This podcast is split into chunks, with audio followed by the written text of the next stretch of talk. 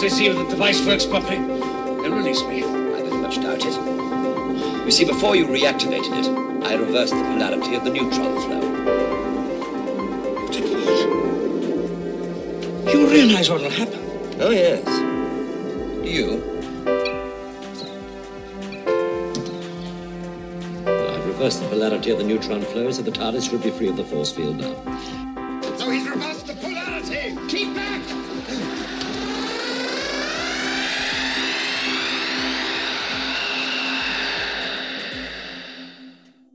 Hello, and welcome to today's episode of Reversing Polarity, a Doctor Who podcast where we examine how gay love can pierce through the power of the Daleks and save the day. I'm Aim, and my pronouns are they, them. my name is Rosie and my pronouns are also there them. This time I'm coming to you live from my original recording studio, Hey. aka the floor of my bedroom at my parents' house. Um, Nostalgia. it's not as comfortable as I remembered it being, but maybe that's just the rose tinted glasses, you know. I've finally got an Probably, actual yeah. like desk chair rather than the cheaper IKEA chair I've been on for the last year and a half. Oh my god. I'm very pleased for your back. Your Lumbar back. support. Oh my god. Sounds Incredible. delightful. It's so nice. Thank you, work. Thank you, University of Oxford, for saving my back. Please remove the statue Ah. of Cecil Rhodes. yes, please do that. Please do that. How are you today? I'm great, thank you, because I was up until one in the morning watching the serial that we're covering this week. This is going to be a wild episode. I cannot wait. Yep. So what are we covering, Aim? We are talking about the first ever story with the second Doctor, the power of the Daleks, which has been Yes. lost to time. So, Don't, don't. So it's the first. It's the first ever fully animated lost story It's so that good. uh, the BBC has commissioned. It's amazing. Just to get it in front, we were both like, Aim saw it first. I'd sort of watched it before. I guess this Mm. is history with the serial. It's two Ben and Polly for the record. yes, Um, who are History with the Serial. team. I received the DVD of this, I believe, like my birthday or Christmas after it came out, and then I brought it to uni to attempt to do a screening of it Oh, at you're my Very sweet. comics and sci-fi society. And then I was having a great time, but the treasurer would not stop ragging on it. So eventually, I just gave up. But now that I've watched it alone, I'm realizing how it is the best. It's the best so ever. It's so good. Yeah, I was sort of like a bit daunted by the idea of a 60s six part Dalek story. Oh my god, I did not need to be. I thought I'd watched half of it last night and half of it this morning. Also stayed Yeah. up quite late, just saying, this is amazing. This is Yeah, great. we it goes by so quickly, and you're just kind of there like, oh my god, oh my god, I need to watch the next episode. It's so good. Oh, it's so good. Shall, So, shall we get straight to it? Yeah. Yes. Um, oh wait, do you have any previous knowledge of this era? Um, of this Before we era, get right um, into it. no, I've seen a couple of stories with Ben and Polly before, but not many. Obviously, Mm. I've seen t- enough to to just be enamored with him. Yeah, he's the best. Enough to to be enamored with him is like ten minutes of the second Doctor. he is perfect. You're not wrong. But yeah, so following the Doctor's regeneration into a new, younger body, the TARDIS lands on, at an Earth colony on the planet Vulcan in the far future of 2020.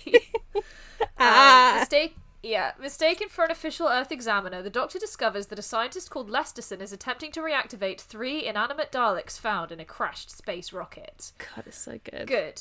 It's so Good. good. Good, good. Yeah. Uh, shall we tell the listener what version of this story we watched each? Because we watched different versions of it. Yeah, I watched it in black and white in the special edition, so the most recent animation, which has, I think it's slightly more up to date.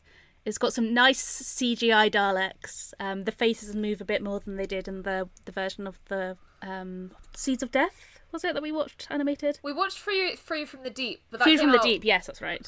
Fury from the Deep came out, I think, just before the special edition. I think it's the same people. Yeah, it's definitely the same style. Slightly yeah, better, I, I think.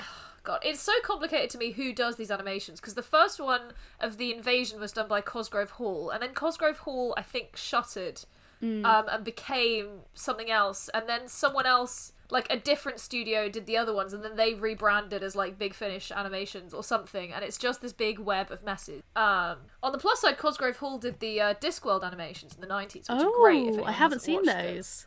Oh, like they're not like the like they're not the, the they're Jesus Christ. They're a bit choppy animation wise, but they Yeah. are great. And the design for Susan is like, yes, my wife Susan. Um, Perfect. yeah, they did uh, Weird Sisters and Soul Music, so Good stuff. Good That's stuff. so good. Okay. But yeah, so I watched the colorized version of the original black and white animation, which came out in kind of the interim between the original animation that came out in 2016 and the special edition, which came out 2020. year, I was going to say last year, Yeah. and then I was like, oh god, what if when this episode goes out it's 2022? I don't think it will be. Well, we can check the doodah. yeah, We I mean, might be incredibly ahead of ourselves. Oh, I think this is going to go out in December 2021. Happy okay, Christmas! So last year. Happy Christmas, everybody. God, we we really do. It's for the record. It is currently the thirtieth of May. Somebody please pay us so we we can pay Rosie to edit so we can actually do it. but yes, so um, or just pay someone else to do it.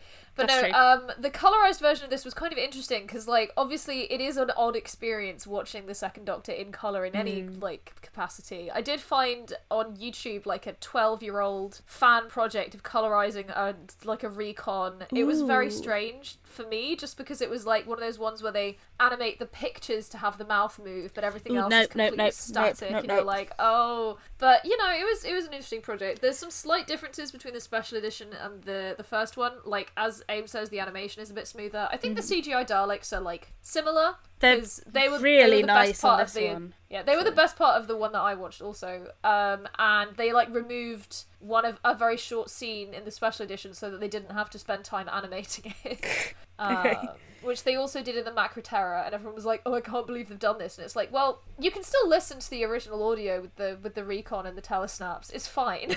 yeah. Um, speaking of recoloring, this is like our first tangent of the episode. Have you seen in color pictures of the set of the original Addams Family TV show? yes. Oh my god, I so love it. So it is how I would like to decorate my home. Color and clashing patterns everywhere. that does sound like how you would decorate a thing. It's it's great, and it's like, well, maybe it was intended so that the grayscale would be more contrasting, but also it's kind of funny to just imagine that the Addams family, this whole time, people have been misinterpreting them, and actually they are uh, Pastel goth, extremely yeah pastel goths. which is my vibe. Shall we jump into the recap? Yes, let's Yeah. let's. All right. So, episode one starts with Ben and Polly being bewildered after discovering Yep. that the first Doctor has transformed into a completely different younger man. The, the new Doctor rummages through his things and finds a mirror, which he thrusts into Ben's hands. The mirror briefly reflects the face of the first Doctor before changing back into that of the second Doctor, which I love. It's adorable. It's it's so good. Like these uh very very first moments of Patrick Troughton as the Doctor have been preserved by Have like some heroic fan. It's some of the surviving some of the surviving footage which I watched and Aim didn't have time to watch. Sorry. Fair enough. Aim can watch it after. No, it's not a problem. you can watch it after. I can. But there's like some as far as I remember from I think it's a Josh Snares video where they explain this, but basically there's like there were personal video cameras in like the 60s, but it was the kind of thing where you had to wind a handle at the exact same shutter speed as the television. So it's kind of choppy and a little bit odd, but it does like capture some of these moments of Patrick Troughton and his incredible face and you're like, "Oh my god, at least we have this." I need to look that Um, up. I saw some of yeah, the save uh, footage on YouTube, but I didn't get that bit. Yeah. It should all be on the DVD, I think, because I saw it on the DVD. Oh, there Um, are. I was kind of overwhelmed with the amount of special features on the special edition DVD. That is valid. I the I need like a me I need Jesus. I need like a medium amount of special features because like the special edition DVDs you kind of go and you're like why are there seven documentaries on here? But then I got the Enemy of the World DVD when that first got discovered and there were no special features on it. And I was like couldn't you have like knocked together like Half a documentary. Yeah, I mean to be fair, they were releasing them very quickly because the whole thing was that they had that big announcement of the eleven missing episodes being found, and everyone was like, "Oh my god!" Um, nothing in my life has ever compared to that joy. I think nothing. I can't wait till we get to Enemy of the World. It's it's like my problematic fave. I've heard it is problematic, but also a fave. Uh, Yep. so you know, uh, but our unproblematic fave is the Second Doctor, who has just appeared for the first time, and So oh my good. god, He's so good. I love him. Um, also, I want to comment on how skeptical Ben is already. Ben is like, "This can't be the Doctor. It is. It is fake." I think he tries like putting a ring on his finger and then it falls off, and he's like, "Can't be the Doctor. Yeah. His ring doesn't fit." See, It's I'm like smart. his entire body has changed, Ben. What do you It's expect? I, uh, for the listener, this is the first time in a while I've read the novelization, but it is a bumper novelization, so I did not actually finish it because I didn't start reading it until about 9 a.m. this morning. um, but in that it goes more into like the POV of each character. So um, Ben is skeptical, and he and Polly, he's constantly trying out these new theories on Polly as to how the second Doctor good. has appeared in the place of the first Doctor. Um, and also it has some stuff from Two's perspective where he's clearly got like regeneration sickness, which is like yes. Yeah. We love some retconning to explain why Two is being a complete weirdo. I mean, he is a even complete more than weirdo. Even more than usual. Um, but yeah, so we see this mirror effect, and it looks so fun. good. just like, and that's one of the little clips that has survived is Mm. that moment, and I need to know how they did it. Um, So they got a specific, um, a very specific picture of William Hartnell from a particular angle, so they could make sure that they could morph it into the exact same I shots of Troughton. I love that. I love that. Me too. All right, so back in the TARDIS, the Doctor finds a piece of metal in his jacket and murmurs "extermination" to himself. He also finds a recorder. Yes, yes, yes. He, the recorder features heavily in the story. He opens Yes, the and it's TARDIS. perfect. It's so good. He opens I the TARDIS. started learning the recorder as a child. I'm fairly certain did because of the second Doctor. Oh my god, that's even better. We had mandatory recorder lessons at school. I mean, we also had that, but I was enthusiastic about it because of the second Doctor. Um, he opens the TARDIS door. Ben is concerned that the Doctor hasn't taken any readings, but the Doctor reveals that he had, but no one noticed. It's he like recites the readings off by heart, so and you're good. like, "Oh, Doctor, I love when you're a little show off." Um, also, I did edit most of the summary. Thank but, you, you're a star. I, there, there are also a couple of other bits in here. So basically, the Doctor has gone into this big chest that he has found. I can't know Yeah. if it's in the console room or in another room. I think it in is. In my animation, it was. In the animation it's in the console room but in the novelization they like go into a wardrobe it's a whole thing but they open this big sea chest and the doctor's kind of rummaging through it and he pulls out um like a, a scythe from uh the, the crusades the episode the crusades and you're like oh my god It's so they mentioned it they mentioned an episode uh, which i actually have seen the um William Russell aided reconstruction of the Crusades quite a long time ago. Um, it was quite good, as far as Hmm. I remember. Uh, yeah, and then what else does he pull out of the of the chest? There's some other stuff. Cannot remember. Oh, Because my memory's a uh, piece of paper. He gets the he he gets the diary out, doesn't he? He yeah, he walks out with the 500 year diary. Yeah, it's good. Hang on, let me scroll down. Yes, and then he like at one point, um, Ben calls him "me old China," which is Cockney rhyming slang for mate. Uh, Oh. and he says China, and then he like looks it up and he's like, "Oh yeah, I went there once and I met Marco Polo or whatever." And you're like, "Oh my god, they're referencing It's the so past." cute. I really love when. Classic Who. I love when Classic Who, especially Black and White Doctor Who, is self-referential Uh-huh. because it's like, ah, continuity, a little crumb of continuity. As a treat. It makes so much sense that they want that continuity in the first, second Doctor story because so much was riding on this story. It had to work. Yeah, absolutely. Um, and also uh, that that first hint of the Daleks where he mutters it extermination to so himself. You're like, oh my god! Just that little glance of the serious side of Patrick Troughton's Doctor is so good this early on in the story, and you're like, ooh, So good. Um, whereas in the novelization, just full on goes, oh yeah, this is a bit of a, a Dalek from the city of Skaro that my granddaughter Susan gave to me, and you're like, you know, I appreciate the exposition in the novelization, but um, I like how it happened on the screen. Yeah, it's a lot more in keeping with the kind of uh, fugue state that Two has found himself in. Yeah. The Doctor exits the TARDIS while reading the diary at the same time. The TARDIS has landed on a desolate planet filled with rocky formations and mercury pools, which he manages to dodge while not looking up from his diary. then he finds a man shouting for assistance. As the Doctor approaches, the man is shot and killed by an unseen assassin. Oh boy! And then it, in the animation, because they can't do like expressive physical acting, it's just two standing there stock still, looking down at this body. I don't know why, but I It's so found it good. so funny. Just the tableau that was created was incredible. Um, yeah, I mean, first death in the story is like four minutes in or something. and there's a lot of death in the story. Yeah, it's a very death-heavy story because the Daleks are like that.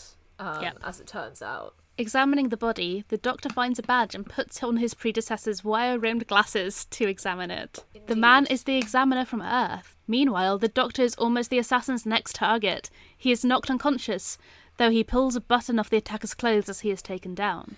I Ben and thought Polly that this admit- Mm-hmm. was uh, that the attacker puts the button in his hand. I was a bit confused by this. Uh, this this bit makes more sense. Yeah, I mean, because the whole thing is that it's a frame job, so I don't know if they've deliberately cut a button off of someone's clothes and then put it in his hand. But then it seems like that's too much premeditation very when they didn't know he was going to be there. It is very convoluted, isn't it?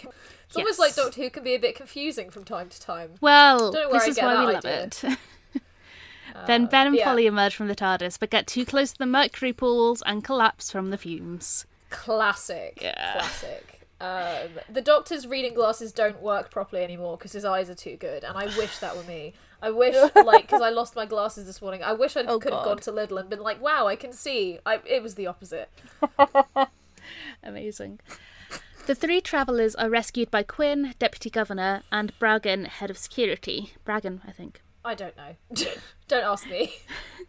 They take the Doctor to the Examiner, something the Doctor elects to go along with. He did deliberately put on the badge. He's Yes, like, I- this seems like it I- could be I me. could be Let's this. go for it. Could be me.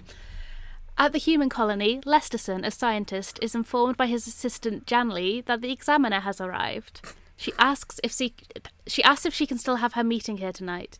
Lesterson agrees, but he is distracted by experiments on his capsule, which is made of a metal that is entirely non-corrosive. Ooh. I'm just thinking about the logistics of a metal that's entirely non-corrosive. I do have my mum's copy of the Science of Doctor Who to crack out later. Oh. Beautiful.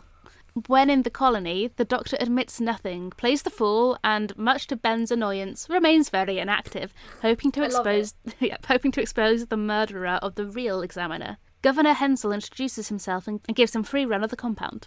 The Doctor asks about the capsule, and Hensell explains it was fished out of a mercury pool where it had lain dormant for hundreds of years. I I really love that. And then the doctor's a bit skeptical about this, and it's like, yeah, you know what? Why were they fishing in a mercury pool? like, there's no fish in there. What are you looking for? Unless there are, unless it's like the three-eyed fish from The Simpsons. Oh my god, Blinky! Spit- Oh my god, Doctor Who Blinky crossover. That's incredible.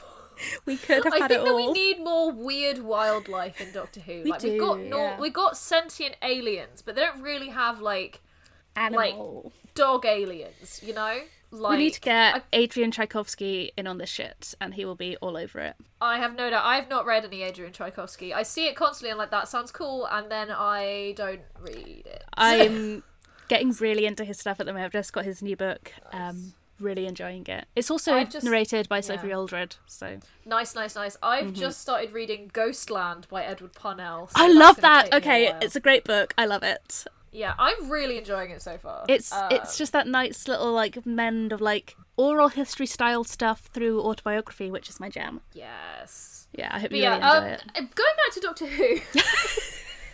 so the Mercury pool, I love this concept of this this horrible, horrible planet that is completely inhospitable and has eight thousand people living there. That's such a human colonialism thing to be like. I think we can do it. I think we can take over this planet. I love it. yeah. Okay, where are we? Cool, thank you. Thank you, thank you, thank you. In the corridor outside, Janley comes across Quinn, with whom she seems very close. She touches his sleeve and mentions he's missing a button. With Hensell, Quinn. Janley is Janley is our second wife. Our There's second two women. It's a it's another one with two women in it. we are blessed, we Um, are lucky, how much the gods dote on us. There's a third woman in the novelization because the medical person is, is a woman, but I don't think she appears in the No, in the actual serial, so she might have been cut from the original draft. With Hensell, Quinn, and Bragen, the doctor and his two friends are brought to the laboratory. Brought to the laboratory. Laboratory. Thank you. Where Lesterson and Sorry. Janley are studying the capsule. When looking around the lab, the doctor finds a piece of metal exactly like the one in his jacket. The scientists ask him for permission to open the capsule, which he grants them. He like picks it up and says extermination again, just so that we get that it's the same shape. Same thing. Which I do actually appreciate. I think it's a good kind of continuity. And Ben and Polly still have no idea what he's cracking on about. Amazing. Um, They open the hatch with a laser to reveal an empty entryway. The doctor finds a thin opening in the capsule but doesn't mention it to anyone. He orders they go no further tonight to Hensell's annoyance. The doctor returns later that night and secretly re enters the capsule, using the piece of metal from the TARDIS as well as the one from the lab as key. Ben and Polly follow him. Finding his way into an inner chamber, the doctor discovers two dormant Daleks and some space where a missing third one must have been. Polly screams as a mutant creature scurries across the floor. Such it's a such good a good cliffhanger. cliffhanger. And it They're, looks so cool. Covered in cobwebs and Yeah. oh, it's so creepy. Once again, we have to wonder where the native arachnids of Skaro are, but let's not worry about that. Not today. They're just showing that it hasn't been opened in a long time, and they're not thinking, "Where's the spiders?" This is just maybe Daleks spontaneously generate web when they're just sat dormant for like. I mean, years. they are and mutants. no one has noticed. They are mutants. they- we do know that no this one- happened to Peter Parker. Yeah, no one's no one's studied the Daleks to see whether the radiation has given them spider powers, and I really think that we should get a research grant about the same. Well, I'll apply to the NERC and see what they can give us. that sounds excellent. That sounds excellent. Is that the ethical research committee? thingy? It's, I think it's the Nation. What does NERC stand for? I think I had to write a thing with them for my dissertation, so Ooh, what does it mean though? What does it mean though? I wish I could tell you, Aim. I'm trying to get Google to tell me. Oh, you did vocal warm ups. Nice. Thank you. Yeah, I tend to just because my voice is often a little bit. That's Um, fair. I'm I'm I have something up my sleeve for later. Uh, Ooh, are you we'll going to see if sing it comes off. I might sing. National Ecology Research Centre? And seeing as we're Oh, looking into ecology. spiders, ecology would work. Um, That does make sense. That I work sense. in biology, Anyway, which would be why that's the one closest to my the brain. the moment the Doctor goes through this door and sees the Daleks is so good. It's, It's so good. And again, it's preserved because we've got it. We've Yeah. got that clip. and it's really good. Um, I I love it when Dalek stories don't try to hide that it's a Dalek story, and it gets there in episode one. Um, yeah, I, I like mean- this as a setup. This is only our second Dalek story in the podcast, isn't it? There are definitely Because our some where it previous sort of, one was. Th- there are some where it kind of fizzles a bit, and they kind of grasp grapple with the like. yeah, We need to reveal the Daleks, but we want to make it a surprise. But but but Dalek is in the title. Yeah, no, exactly. Um, no, it's pretty cool. Like, oh, what am I going for? Because the the previous Dalek one we watched was Destiny of the Daleks, which was not good. Let's be honest, it was kind of bad. um, Actually, yeah, like it was fun in places, very mostly places where places. Romana Two was. Yes, that is that is true. That's true of like life. I think most of the fun places are places where Romana Two is. Um, You're not but wrong. this one, it's like it really is like menacing seeing the Daleks, which Hmm. is such a different feeling from what I often get in the new series. Like, I still think the Daleks can be scary, but they're not framed in the same way as they used to be. I think. I mean, you say this. This episode has, like, especially the setup has so many parallels with Rob Shearman's like absolutely incredible exactly. episode Dalek, which I'm so glad that's how they decided to reintroduce them. You've got them in like locked away, kind of dusty, kind of trapped where they are. I, ugh, God. Oh no, I'm Love not saying that they don't do Sorry. it in the new series, and Dalek is a really good example. But I think It's that's just it's a very rare example. Most of the new series is like, do you like our shiny Union Jack Daleks? Yeah, no, this is literally I was going to say. It's like the the if you haven't seen Power of the Daleks, the new series has a deliberate homage to it in Victory of the Daleks, which is the Mark Gatiss series five story with Winston Churchill. Um, which has some good elements which are directly nicked from Power of the Daleks. Yep. like the the Daleks pretending to be anything but uh Evil. what they actually are. Yeah. Yeah, evil, exactly. And the whole the doctor shouting at them to reveal himself. But Mm. in this one they just continue to pretend to be like innocent for like five episodes while in the background they're doing their evil schemes and it's, It's so really good. good. It's Uh, so menacing, especially because you've got that dramatic irony of the viewer being like, "Oh fuck," and then yeah, yeah, yeah. The second gets you see it and you go, "Oh no. Oh no." And the bit where he's like like he says there's two Daleks here, but there's there's like and then they look at the floor and there's this like gap in the dust and they're like, "Oh my god, the third one. Where's the third one gone?" it's really Uh, good. It's really really good. Episode 2. Yes, let's, go. Ben is dispatched to fetch a torch to track down the mysterious creature. It's it's it's a Dalek mutant. As he does, he is hmm. observed by Resno, one of Lesterson's research assistants. The doctor suspects Lesterson has already been inside and taken the missing Dalek to, you know, experiment on, I guess. And um, he's he's not wrong. He's not wrong. Polly thinks the creatures must be dead, but the doctor tells her that power is all they need to be revived, and one Dalek could wipe out the colony. Um, The, the terror in his voice when he says that as well. It's, so good. Ben is like, you're making mountains out of this one, mate. There's only one. He's like, one Dalek is enough to wipe out the entire colony. And you're like, oh my god. Um, like this is early on. This is like low, low levels of relatively of Dalek trauma for the Doctor to have, but he's already like this bad. This very, very bad. Um, Yeah. Which I think is part of the appeal of the Daleks is that they can throw the Doctor off this much just by like appearing. yeah. Um, it's like their presence, even when they're off screen, is really powerful. That's Yeah, the yeah, true power of the Daleks. Oh no! well, we're going to discuss the various powers of the Daleks later, not including walking up walls because they apparently haven't got that spider power yet. Yet. Um, yeah, exactly. Yeah, uh, Quinn cannot find the examiner in his quarters, but Bragen finds Quinn and questions him. Quinn is dismissive and distrusting. The two squabble. Quinn knocks Bragen over during his attempt to block Quinn's departure. Bragen orders a search for the examiner. Bragan or Bragan or whatever is like the stock kind of angry Man. power hungry man yeah. Um i think he's played well. Like the actor is very good. It's just not a character that has a lot of depth And not a character like- that I'm ever enamoured with. no exactly. And you're not supposed That's to the be, to be point. fair Yeah, to the exactly. story. Uh, yeah and then quinn is like just a guy. And then we also have janley coming up. Janley as we mentioned is the second uh, the second woman and i am a fan. She's you know gaslight gatekeep girl boss in the 1960s Yes, she is.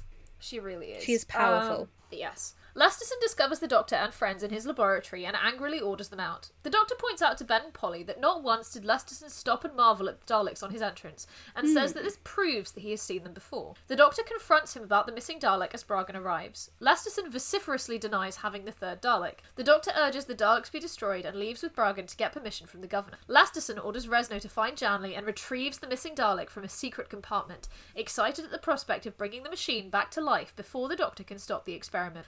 Is like such a Daedalus. or like an Icarus kind of. Yeah, Where you're like, absolutely. he really wants to make this incredible discovery of these robots from hundreds of years ago or whatever that were at the bottom of a mercury sea. and the way no he's does he convinced they are robots as well, because they are metal, Yeah. of course they're robots. He hasn't cracked them open to check. He's just like, oh well, they must have a positronic a positronic brain of some kind to understand simple Hmm. commands.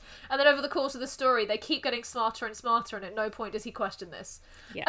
Which is his no point. hubris. Yeah, he's like, wow, they learn so quickly. It must be something that I'm doing as their assistant. Uh, I am white man in a literal colony. I must be the only good one. Yeah. Bragen tells the Doctor about the underground rebel move. He advises the Doctor to investigate discreetly as Hensell is distracted by the minor acts of sabotage carried out by the underground movement. After Bragen leaves to set up a meeting with the Governor, Ben continues to be skeptical.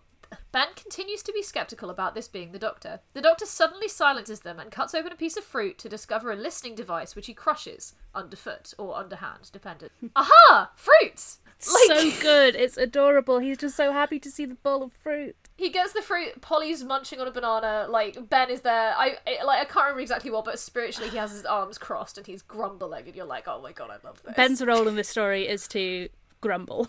It's yeah, and it's so valid. Relatable. so valid. Um, I just like this fruit thing where they've hidden a listening device in like a peach or something. You're like. uh, Just put it in the basket, surely. Like it's hidden either way. But this is more Uh, fun. Yeah, but it's it's fun. The Doctor and his companions try to figure out the mystery of who called for the examiner and who might have killed him. They rule out Lesterson, who wouldn't want his experiment tampered with, and the Governor, who wouldn't want someone interfering with his project. Ben implores the Doctor that they return to the TARDIS and leave, but the Doctor says that he has seen the destruction the Daleks cause and it is his duty to stop them. Ah, two.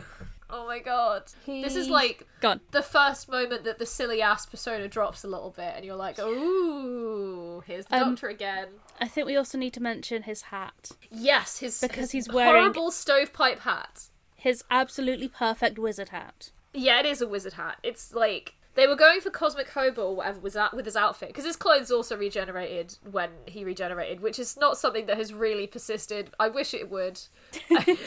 um, it has so many fun implications, but uh, no, I just it's just a good hat in a way where it's a bad hat. But it suits him weirdly. Like he looks Yeah. like the Pied Piper of Hamelin or something. And it, it, it fits his little chaos gremlin persona. It really, really does. I he's just wonderful. He's just wonderful. And he wears it on and off throughout the serial. Like they're constantly showing him putting it on, taking it off, Yeah. etc. Uh, I think he wears it for like the first three serials And then he drops it. stops. But you know, either way, it's it's fun. Uh, let's see. Bragen returns to announce that the doctor cannot see him until the next morning. The doctor refuses to wait any longer and tells Ben and Polly he is going to radio Earth directly to stop the project. I don't know what he's going to tell them, but Hi, he's going to do It's it. me, your boy. Yeah. well, 2020, probably someone would go, "Oh, doctor, it's you," and he would be like, "Yes, it's me." It's me. How are you doing, my my um my dear friend? my dear friend. Uh, and they go, "Oh, Doctor, it's It's Kate. It's Kate about Lethbridge it." Stewart. No, no, it would be Kate Lethbridge Stewart, but she's just like, "Well, I can't disrupt the time stream, but it's cool to hear this other random old guy." um, God, I love Kate Stewart. Anyway, not talking about New Who wives yet. Do you know? I read a great fanfic once where Osgood and Kate Stewart got married, but it was like Oh my god, I need it. Oh my god. she like it was this thing where she didn't know because she was married to both human Osgood and Zygon Osgood, and it was never clear which one she was with for six months of the year, uh, as far as I remember. And it was this Oh weird my kind of twisty thing, and it was so good, Abe. It was so good. You know that thing Oh, where yeah. something never crosses your mind and then it does, and you're like, I never needed anything more than this right now. Hang on, I'm gonna I'm gonna find it, Thank you. and then I will cut the audio from the episode. But Kate Stewart, I would love to filter works containing this tag. Thank. To playlist. So I've got um, a Garishir Spotify playlist playing in the background as we record.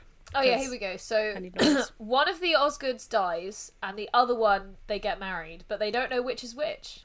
Okay. But yes, here you go. Thank you. You're the best. Let me just pop. Anyway, whoever this mysterious person might be in Oh, download as an EPUB. Ambiguously species of.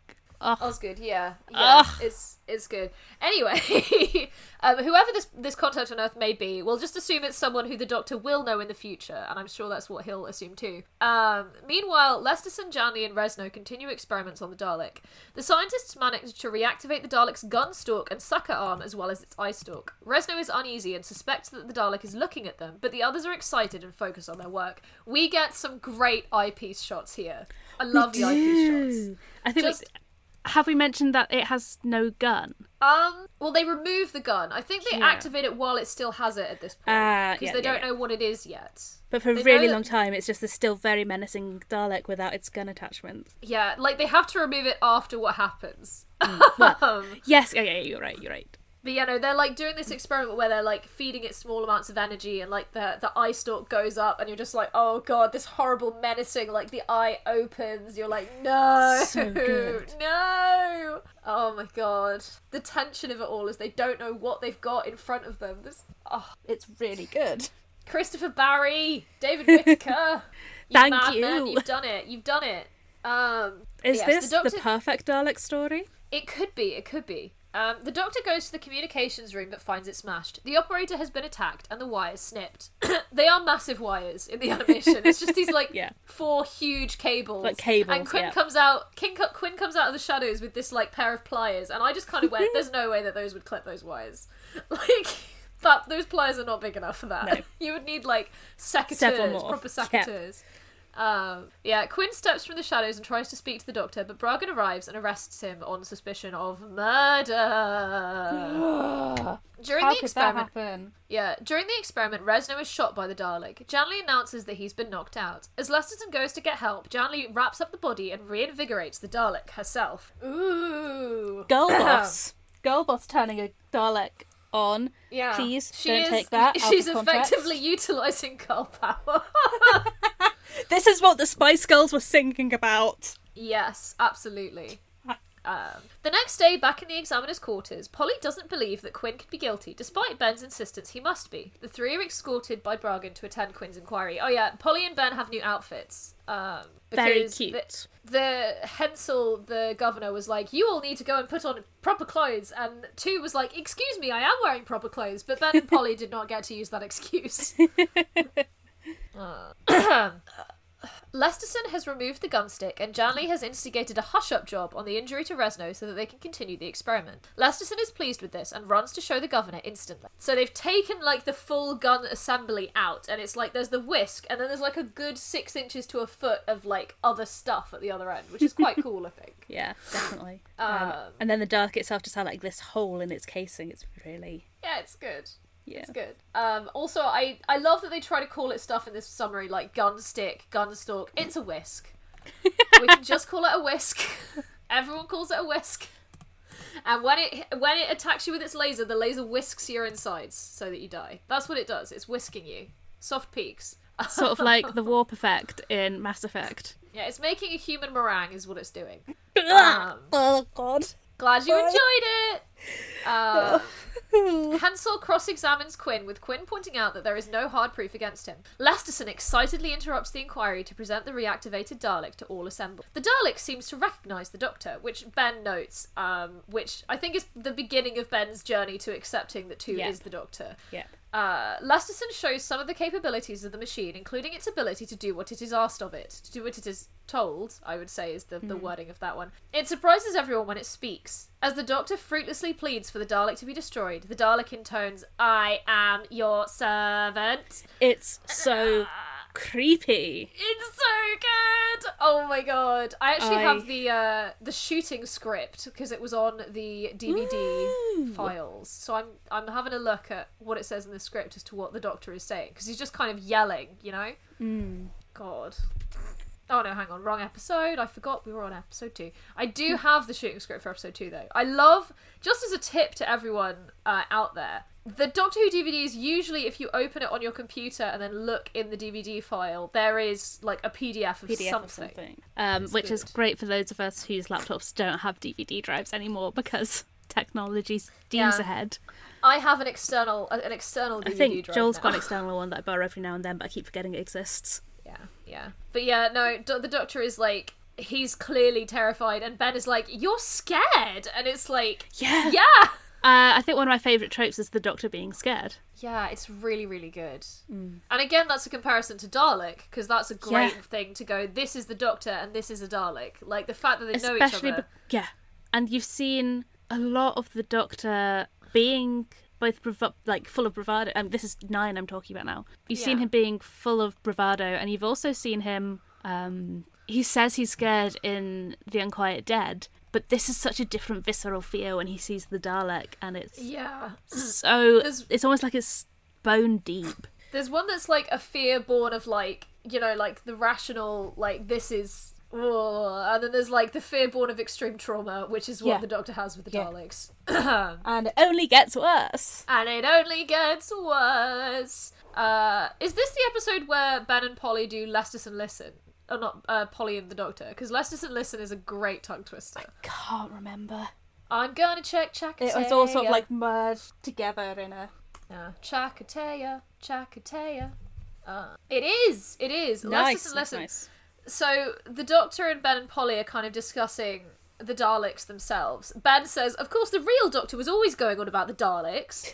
Real Doctor is it's good. Um, but I love Ben. I feel like Ben is like one of the very few working class companions, uh, like at all. Because like we had Ben, and then we had Ace." Uh, Yeah, I'm trying to think of one before Ace. Like Ace doesn't have as much of a like in quotes working class accent, but she's clearly intended She's to be a working class. very class working character. class. It's got a very working class story. Yeah, no, exactly. And then we have like in the new series, you've got you know Rose, Rose. um, Bill, probably. Donna. yeah, Donna. Like there's you know there's more of it. Whereas in the classic I guess series, Amy was probably intended to be working class, but I don't think Amy was intended to be working class. I'm going to be honest with you. I don't think she was intended to be working class. Yeah, I don't. It's, it's hard. It's really hard like fit Amy into anything other than a fantasy. Amy, is- I like Amy. I Her love life, her. Her life. I'm is just a fairy annoyed with how she was done.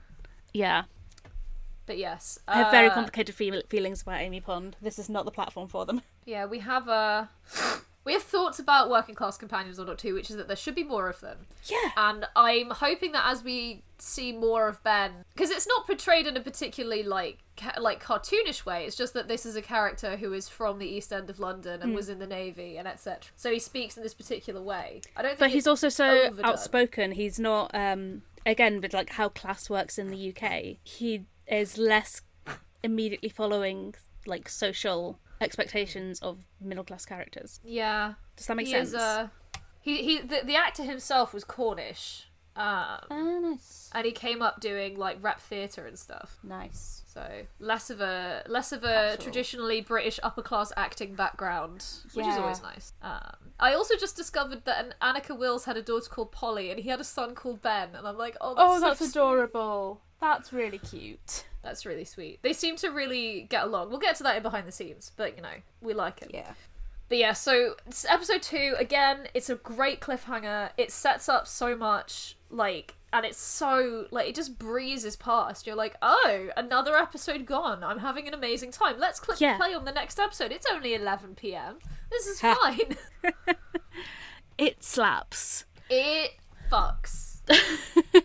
All right, episode three. Let's keep going because we are very well into the episode. Um, It's another. we knew this would happen.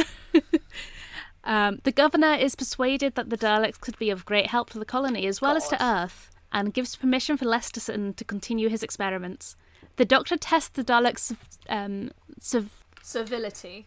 thank you, the Daleks' civility by ordering it to immobilize itself, which it does begr- begrudgingly. This is a great scene. This is like Mex- like Mm. Mexican standoff, like staring each other down, and that's you're staring a The Dalek down. The. Dalek can't blink. It doesn't have to blink. Imagine So if Daleks good. did though. Imagine if they blinked like cats. Oh my god. I mean, I'm Um, just I'm just having problems. Um, it immediately activates after the Doctor has left and announces that it obeys Lesterson. Hensell marvels at the Dalek's ability to reason. Quinn admits it was he who sent for the examiner, saying he did it to deal with the rebel uprising. Hensell orders Quinn imprisoned and promotes Bragen to deputy governor. yeah, he doesn't like they kind of like, oh well, maybe you're just saying that to cover up for the fact that you're part of the rebel uprising. They never really Yeah. explain why there's a Why? rebel uprising. But there um, is a in rebel the uprising. novelization. There's kind of an implied like there's kind of an implied like Hensell is overstepping his bounds, and everyone thinks he's you know he's quite unpopular among some people, but other people like him. And you're like, oh, so it's more like a. It's not really a class struggle thing, like you know the proletariat overthrow the bourgeoisie, but it's hmm. also not like a unionization thing, as far as I can tell. Like they say union or whatever, but it's not really a union that is doing it. It's kind of hard to define what exactly they're attempting to go for with it. Yeah, I wonder if there's like more about how the colony is run or the hierarchy there that there just hasn't didn't make This- it to the final story. Yeah, as first for as far as I've got into the novelization, which is about sixty pages out of two hundred and fifty, because as mentioned, it is bumper. Um, they do have like the medical officer explains a little bit where it's like there's nine thousand people living on the colony.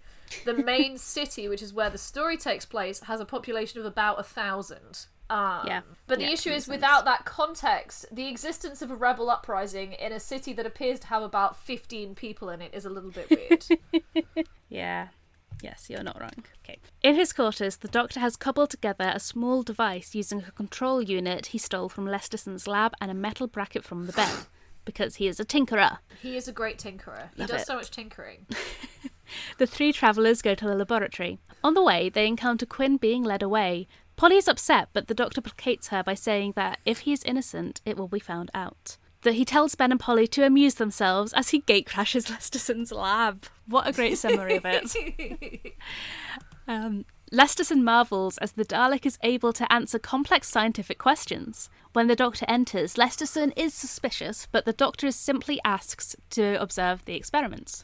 This is like wild. Once again, he like Yeah. apparently has completely forgotten how artificial intelligence works. As to it needs quite a lot of circuitry and dealings in order to work, rather than just being a little pepper pot in a lab. Yeah, and is it really artificial intelligence or is it just bias confirmation? Who knows? Is it just a brain? Like, there's no Turing test here. Janley receives a phone call and excuses herself, ensuring she picks up a small bundle as she leaves. As the experiments continue, the Doctor secretly attaches his device to the power generator, causing the Dalek to painfully lose control. Lesterson destroys the device and pushes the Doctor out. The Dalek watches him go as its detached gun mechanism clicks uselessly in an, in an effort to kill the Doctor, which so is good. beautiful. So I just love the Doctor is constantly on this guerrilla warfare against the Daleks throughout the whole Yes. serial. He's like, I need to stop this from happening, and he can't do it because no one believes him. God, so oh good. my god! Janley and Bragen meet in secret. She is a rebel leader, and Bragen is using the rebels to gain power himself. Janley believes that the Doctor's gunstick.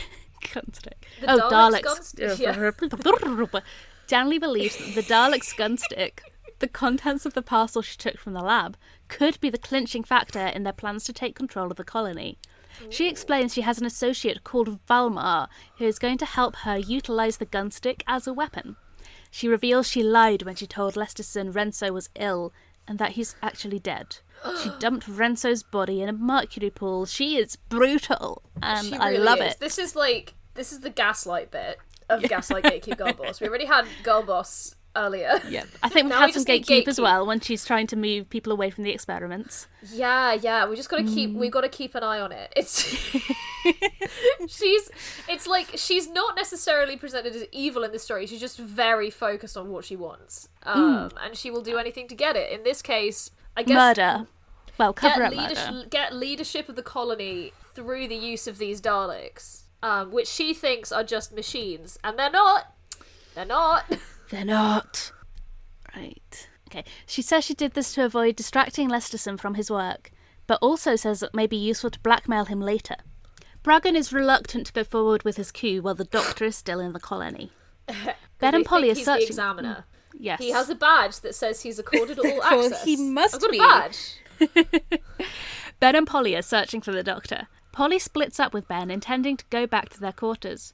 She encounters Janley, who, seeing her chance to eliminate the threat the Doctor causes, directs Polly to the control room where Valmar waits for her. He grabs her and Janley drugs her. Janley gives Valmar the gunstick for him to experiment with. And then Anneke Wills goes on holiday. Ben worries about the disappearance of Polly, which he will do until she is recovered. yes. But the doctor is distracted with the Daleks and doesn't believe she's in danger. Ben drags the doctor off to report his worries. I do think this is an interesting moment for the Doctor vis-a-vis priorities. Um, Like Polly's missing. I don't know that he thinks she's not in danger because he knows where she is, or because he knows that she's not with the Daleks and is therefore not Yep. in Dalek danger. Especially because there, there are three Daleks, it's easy enough to contain their location. Yeah, there's only three Daleks, and there's only going to be three Daleks the whole time, right? But he also knows that there is somebody who did a murder here, so. Meanwhile, the Dalek delights Lesterson with its breadth of knowledge as well as its curiosity. In exchange for increased power and equipment, it promises to manufacture beneficial equipment for the colony. Lesterson is most interested in the Dalek's promise that it can create a piece of machine that would predict meteor storms with 100% accuracy. Lesterson rushes off to inform Hensell of the good news. When the Dalek is alone, it increases the flow of power from the generator and enters the capsule. like, I can't believe Lesterson still believes that the Dalek is just some kind of positronic network or whatever. Like, a neural net can't generate the idea for a machine that will predict meteor storms. But It's also designed just like for the- making weird alternate versions of Harry Potter and neural net poetry, and that's it. but it's also like the hubris of man believing that he knows Yeah. exactly what's happening. And also maybe like it's set in the far future of 2020. Maybe they assume that AI would be able to do this by now. Yeah, to be fair, the War Machines is set in like contemporary Britain, isn't it? And that's got Yeah. s- computer stuff. I don't Yeah. know. It's certainly Lesterson war being games. just a little bit um, overly delighted with himself for unlocking this Dalek's potential. Yeah. The Doctor and Ben enter and investigate. They discover a thick cable leading from the generator and into the capsule. The Dalek attempts to stop them and orders them to leave. Ben attempts to short circuit the generator but is stopped by two reinvigorated and armed Daleks that emerge from the capsule. the Doctor and Ben run. It's great. Um, the Dalek When I say reveals run, run like a rabbit. run like a rabbit. The Dalek reveals that their plan is to harness the machinery to pulse static electricity throughout the colony and make Vulcan into a second Skaro. Mm. In front of the governor. They need to irradiate it also. They need Yeah. to irradiate it after they do that. Yes. One thing at a time, though, it's fine. In front of the governor, the Doctor and Lesterson argue. The Doctor, again, demands the destruction of the Daleks. Hensell overrules this and says they are to remain functioning. When alone, Ben informs Bragen of Polly's disappearance. Bragen tells the Doctor and Ben that the body of a middle aged man has been found in the Mercury swamp and suggests that the Doctor isn't the examiner and is working with the rebels. The doctor admits that he isn't the examiner, but insists the only way Bragen can prove that to everyone else is to admit that he is the murderer of the original examiner. It's so good. It's such a good It's little so bit of like tension and pitting It's people against each other. the back and forth in this is so good, and the Doctor actually like he ha- he has so much knowledge. He's just been picking up by just watching Yes. people the whole serial, and you're like, Yeah. ooh. It's so good. At a stalemate, Bragen says that he will not inform anyone the Doctor is an imposter if he leaves the Daleks alone. Once the Doctor and Ben are alone, a note is stuck under the door of the quarters which say the girl is safe. She will remain so as long as you leave the Daleks alone. Oh no. Oh no. Lesterson is pleased to see that the Daleks have voluntarily disarmed themselves.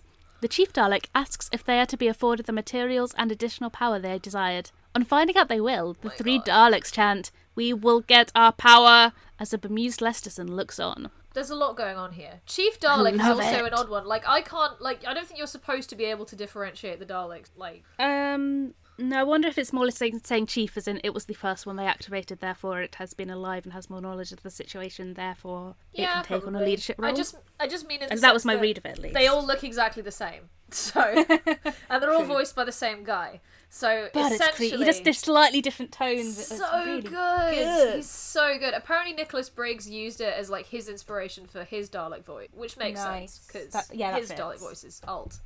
Um, another great cliffhanger, like three great ones in a row. Yeah, yeah. This story slaps.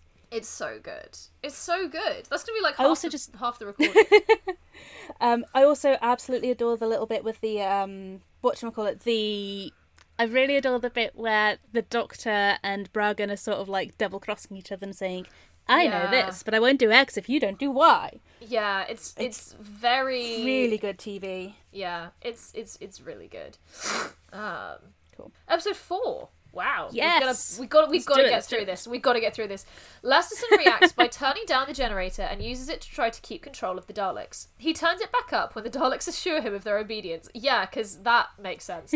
um, it's like that's not how operant conditioning works, Lesterson. Well, Lesterson doesn't seem to know how many things work, so it is in character. Yeah. It's like my favourite Yeah. way to play a D&D character is just being competent, so any Yeah. mistakes are in Yeah, character. Yeah. He asks to see the blueprints of the meteor prediction machine. He is very pleased with their plan. Bragen is settling in with his new power, with Hensell out on the perimeter of the colony for a day or two. Bragen is dismissive and hostile to Valmar, whilst the latter fixes the communication system. The Doctor and Ben push their way in and show him the note telling of Polly's kidnapping. The Doctor is unnerved as a Dalek brings drinks on a tray, and it's like, Are you finished with your liquid?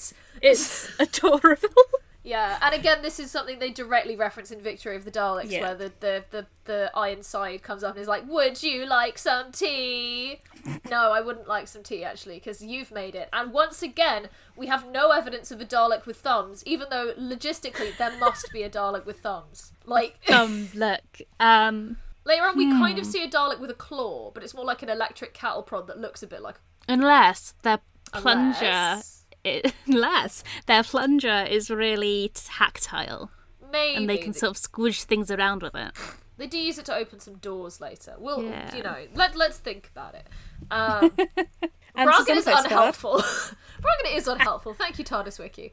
Uh, when they leave, Bragen contacts Hensell, who he assu- the, whom he assures that the colony is running smoothly. Hensell explains he'll be gone for a few more days. I I think at this point we're just going to pronounce the names in different ways, and one of us will be correct, or we'll both be wrong, and that's the same as being right. Uh, And if you have listened to this many episodes of our podcast and not realised that We we, are not picky about how we pronounce names, then yeah, yeah. yeah. Uh, when they leave, the Doctor speculates how long the Daleks will be able to move without static electricity. Because he, he actually references Skaro here and is like, well, in their original city, they had to travel on like magnetic floors, what have Yeah. you, which was a great limitation. And then in Dalek Invasion of Earth, they put these satellite discs on their backs so they didn't have to. But that's set in 2164, so they wouldn't have figured that out by this point in the timeline.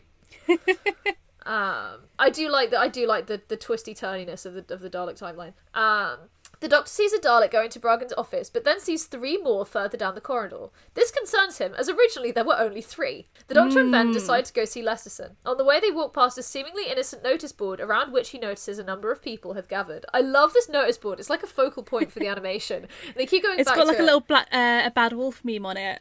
Yeah, and it has uh, an advert for life drawing, which is which is an interesting one.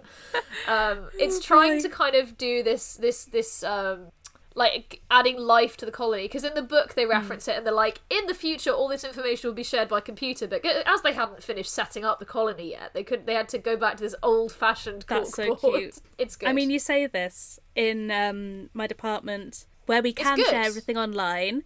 People have missed events because they're not on the physical notice board and no one's in the physical building. Yeah honestly People like looking at things. Ah. In the lab, Lesterson is disturbed by the large quantities of supplies the Daleks are requesting. He begins to suspect that the examiner may have been right about the Daleks and wants to ask his advice. Janley blackmails Lesterson by revealing Resno's death to him to prevent him acting against the Daleks and the rebels. Ah, so good.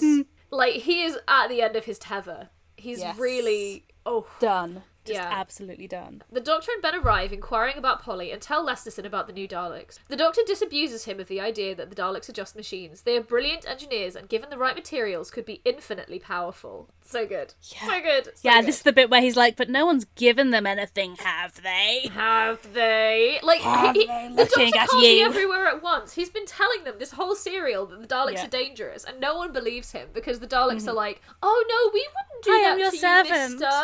We are I am so nice. servants." Ooh. Yeah. Hello, hello, Mr. Dalek. Like.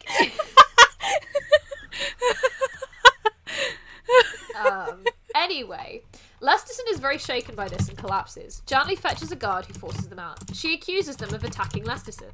With Lesterson unconscious, Janley takes control and further supplies the power and materials the Daleks require. She's she's no no Janley. This is a bad idea, generally. Yeah. Continu- continuing to girl boss, but in the worst yeah, possible and way. Um, the doctor figures out that the notice board is being used to announce rebel meetings in code.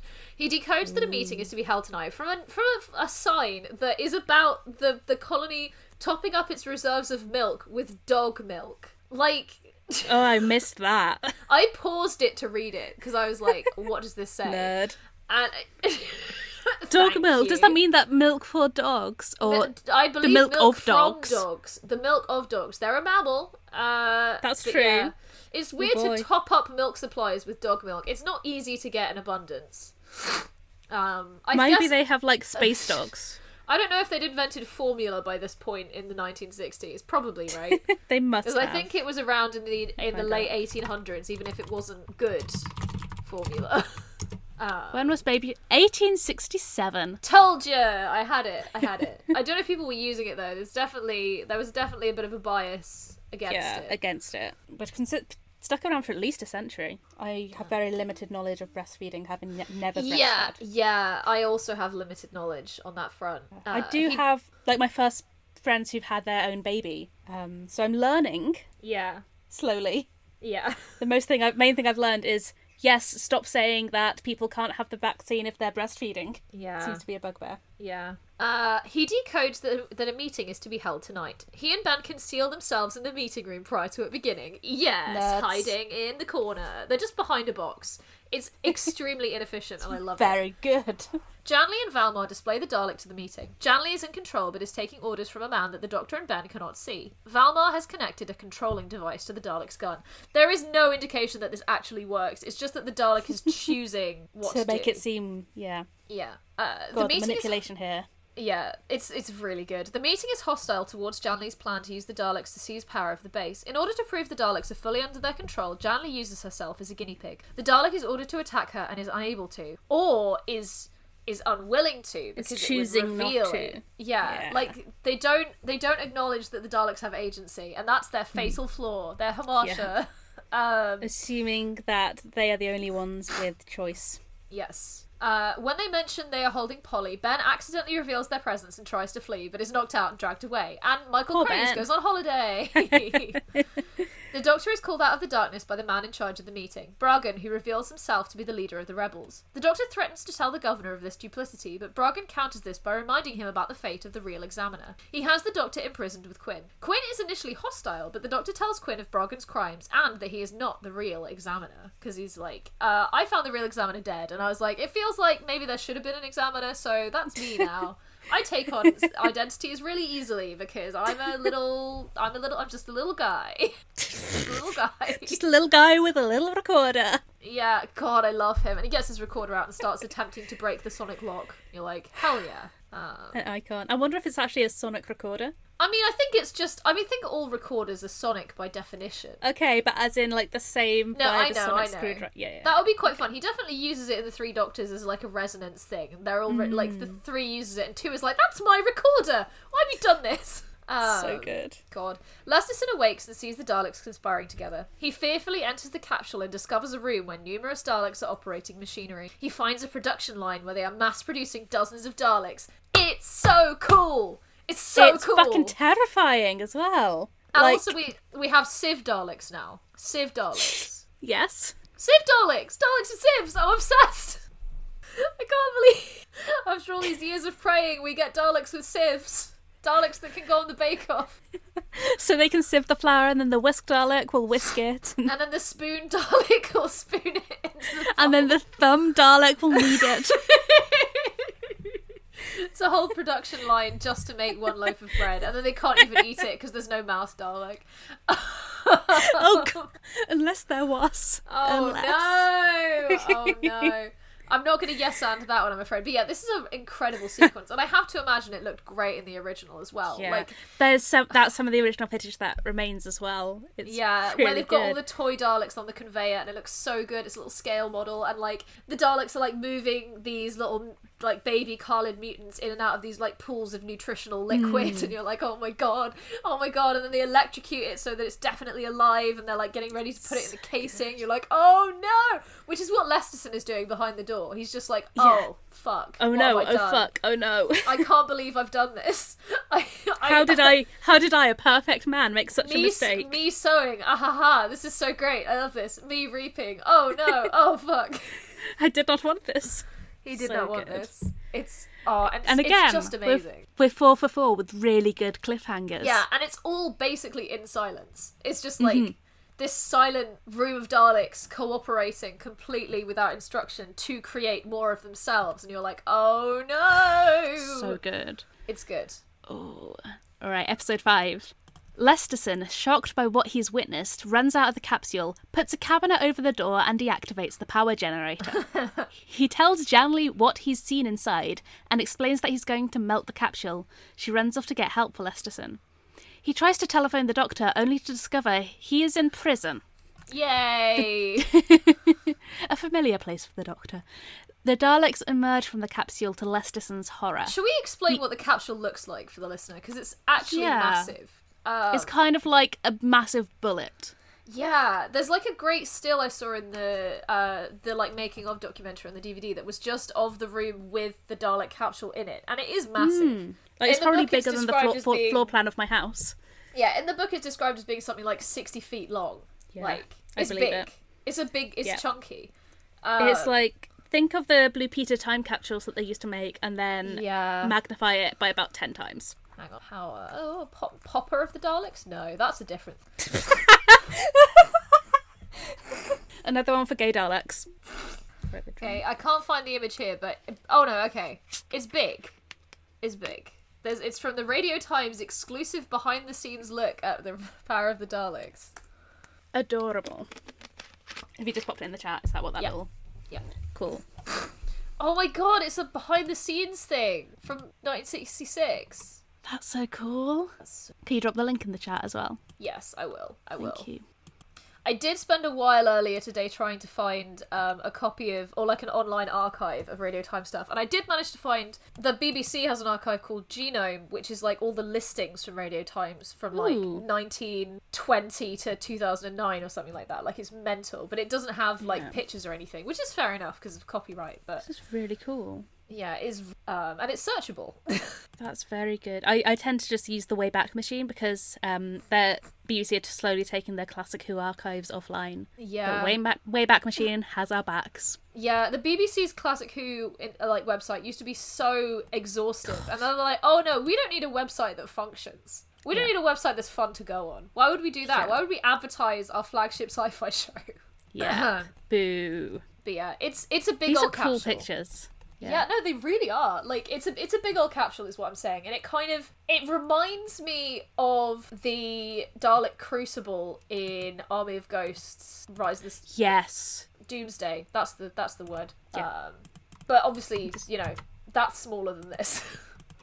Ooh, I've got a picture from you. I'm you now. loving yes! stills. No, it's really good. All the behind the scenes stuff. I love it. Yeah. Oh, thanks for sharing this. No problem. Why wouldn't I? I share all of my Doctor Who. Of course you do. And I have sadly very. Oh, I, I do actually have something I can add to the resources. I'll do that after. Yes. Um, I can contribute to this family for once. Hell yeah. Where, where, where were we? He's in prison. All right, so back to the recap. The Daleks emerge from the capsule to Lesterson's horror. He runs off in panic.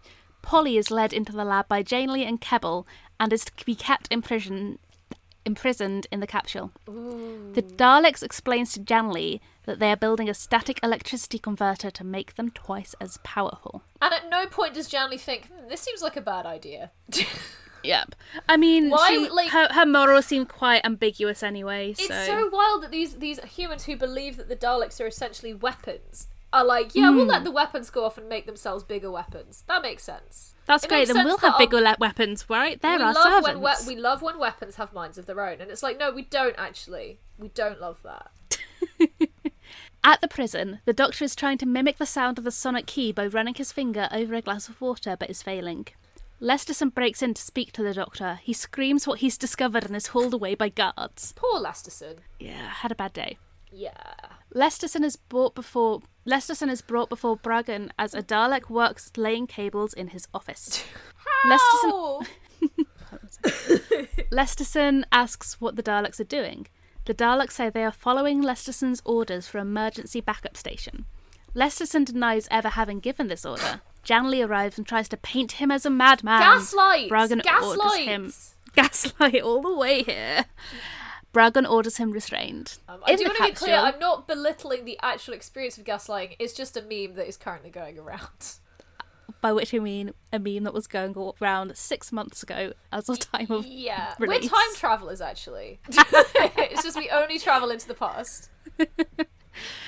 Lesterson is brought before Bragen as a Dalek works. Li- oh, I've read that bit. Oop. In the capsule, Valmar and Kebble are helping the Daleks with this network, as they also keep guard on the bound and gagged Polly. Kebble is initially nasty to Polly, but Valmar sticks up for her. Polly tries to convince Valmar and Kebble of the Daleks' true natures, revealing them to them the deception about the Examiner. She is successful in getting them to be more vigilant. Good. Yay. Yes. Love Polly it. doesn't Polly get a lot. things. Yeah, she doesn't get a lot to do in this serial. Partly because it's really not about the companions; it's more about the Doctor versus the Daleks. But she gets some good some good dialogue in this episode. It helps She that Ben's not around for this episode, so she gets to you know Gets it. be cool. Meanwhile, Hensell returns from the perimeter and detects an attitude from Bragen's guard. Just that again. Meanwhile, Hensell returns from the perimeter and detects an attitude from Bragen's guard when asking about the Dalek cables. The Doctor gives up on trying to escape and plays his recorder. Love him. The picture of one of his notes opens Quinn's door. Quinn incapacitates the guard and frees the Doctor, placing the guard in the Doctor's cell. Hensell returns to find Bragen at his. uh, How many times have I pronounced that, that name differently? I think Hensell you returns. could get it one more, one more time. Hensell returns to find seated at his desk. When asked where the examiner is, Bragen explains the doctor's duplicity and puts him in the frame for murder. Bragen is super. Ugh, Supercilious. Thank you. Bragen is supercilious and arrogant. When Hensell attempts to reclaim his power, Bragen refuses.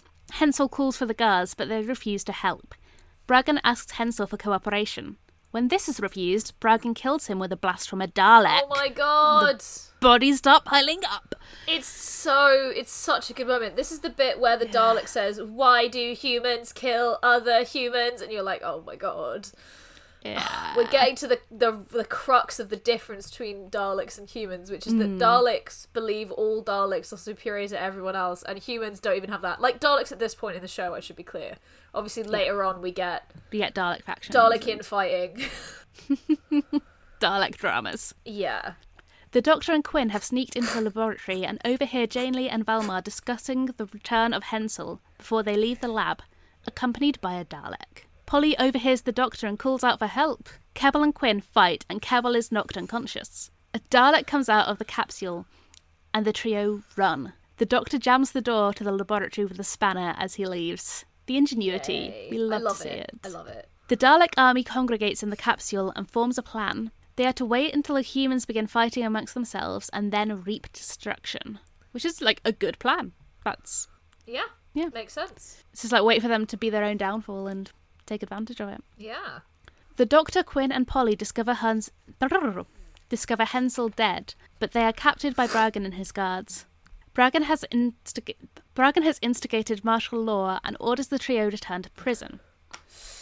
The Dalek army sees their chance and emerge Oh to engage in full slail slaughter, chanting "Daleks, Daleks conquer, conquer and, and destroy! destroy." Daleks Oh conquer and destroy!" It's so good. it's so good, and this is again one of the bits that survives with the cardboard cutout Yes. Daleks in the background, and you're like, "Oh my Which god, very this is perfect! I love It's it." It's really good. It's again five great cliffhangers. I, I Like don't.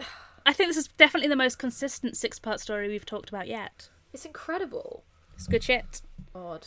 Sorry, I just remembered to check my my eBay bids.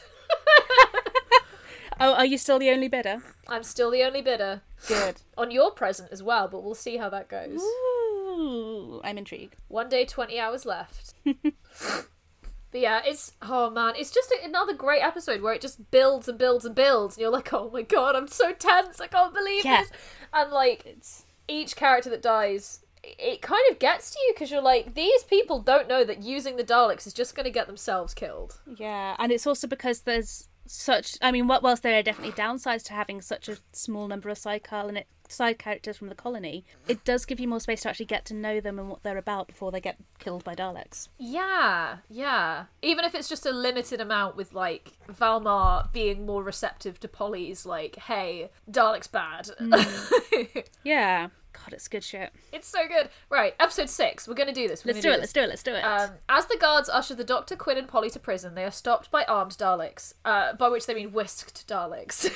they got their whisk. The Daleks refuse to let the humans past. Quinn leads the humans away, with the Daleks merely watching them go.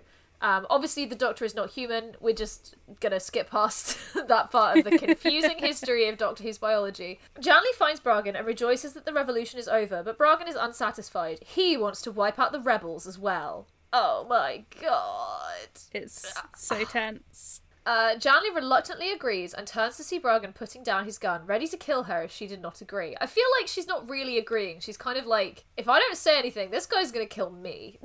Yeah, it's very much what. How do I survive this situation rather yeah, than yeah, anything more thought through than that. yeah.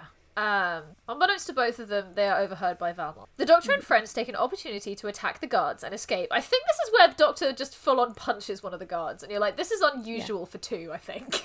Yeah, but you could also argue that he's still in like Oh, no, regeneration definitely. brain. It's so- just fun having these little weird things, like Yeah. seven spoonerisms. Um, I of wish we had more of those. The Malaprops. Yes, malapropisms, whatever. There's too many words for the same thing, eh, is what I'm thinking. uh, meanwhile, Valmar has taken Ben and is hiding in the guest quarters. Valmar explains Bragen and Janley's plan and leaves to find the Doctor and Polly. Bragen announces to the colony that Hensell has been murdered by the rebels and that he has taken control. Oh my god! How could this happen? Who could have guessed? Who could have guessed? Quinn, so the Doctor, good. and Polly find Ben on their own, and Ben tells them of Bragen's power mad plans. The Dalek order is given. Commence extermination. The Doctor is almost captured by Kebble and two guards, but they are attacked by Daleks. He and Kebble escape, with the Doctor saving Kebble's life. In the lab, Valmar has attached control wires to three Daleks. Janley enters and convinces Valmar that she has not betrayed them. The Daleks offer to fight for them. Why? Why do they believe them? Why do they believe them? Why do they believe them? I oh my god.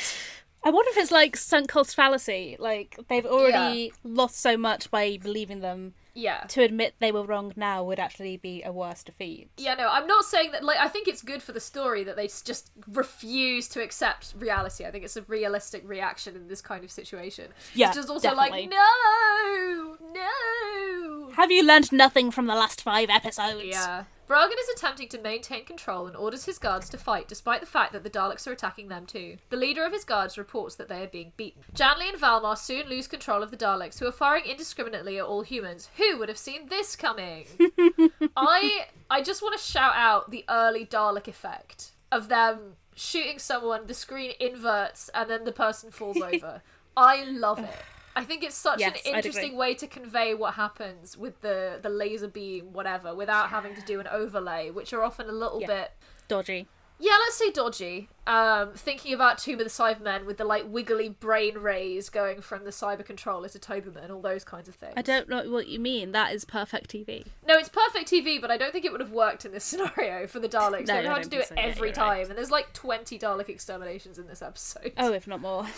And, uh, uh, they are on the brink of being exterminated when a guard shoots at the Dalek who is distracted, allowing them to escape. The Doctor and friends make it to the lab and are hidden by a deranged Lesterson as more Daleks emerge from the capsule. He's had a full-on nervous breakdown at this point. Like, Understandably, like I cannot blame him for that yeah, reaction. yeah, absolutely. Lesterson insists that the Daleks are now supreme leaders and that the humans stand no chance. Lesterson also mentions a secret cable that Valmar rigged up inside the capsule that powered the rebels' base. The Doctor suggests this could be the downfall of the Daleks and goes to seek out Valmar. Ooh, what could it be? What could it be? Quinn saves Valmar as Janley is murdered by a Dalek. The Doctor finds Valmar and he tells the Doctor where the cable is. The Doctor says he needs more time and sends Quinn to Bragen to manufacture a distraction. R.I.P. Janley. Yeah, I mean, she she lived, she served very much had it coming. Um, I think I'm gonna have to cut what I just said, but your one is fine. I did not hear it. I did not hear you. I said um, she lived, she served cunt, and then she died. Not so much, maybe. Oh boy. I fully can't remember where I got to. Where did I get Oh, to? you got to this. I Okay. think you, you were somewhere around here. Yeah. Um, the doctor says he needs You more time and sends Quinn to Bragen to manufacture a distraction. Bragen has lost contact with all his guards and issues a speech asking for the Daleks to lay down their arms. Quinn enters. Sorry.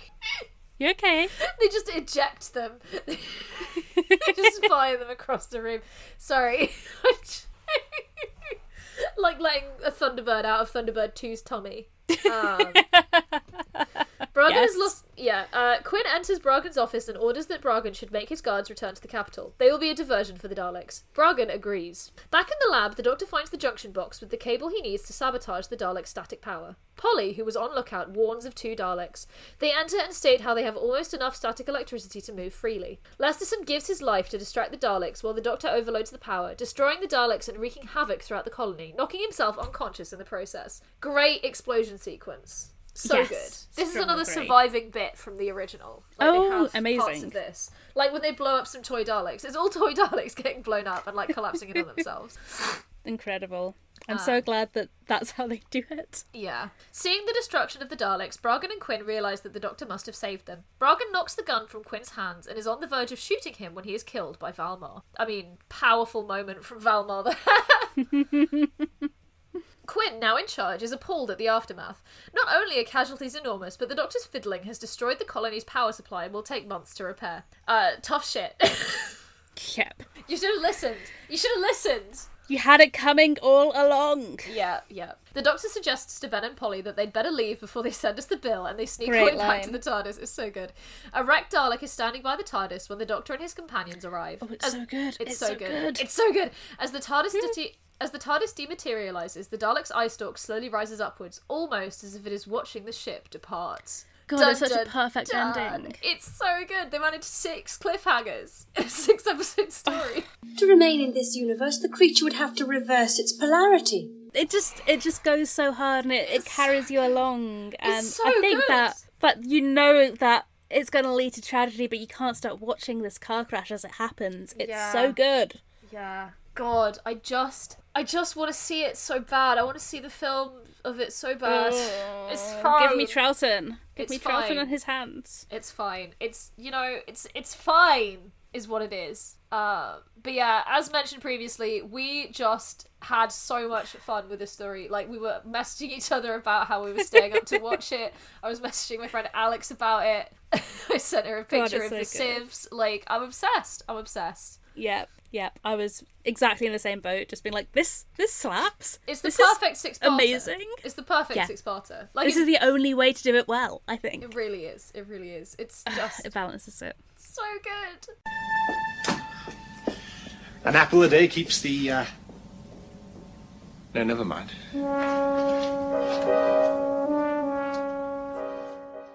Has a line where Ben is going like, "Well, if you, you know, if you're really Oh, this the is the doctor, ring you can wear this ring." And the doctor says, "I'd like to see a butterfly fit into its chrysalis case after it spread its wings." You're like, "Oh man, it's good." Um, Yeah. Everything he does and says in this story is perfect. It's so good. Everything. It's a perfect introduction for two as well. Yes, and when you consider how much of like the future of the show must have been hanging on the success of how regeneration went, yeah.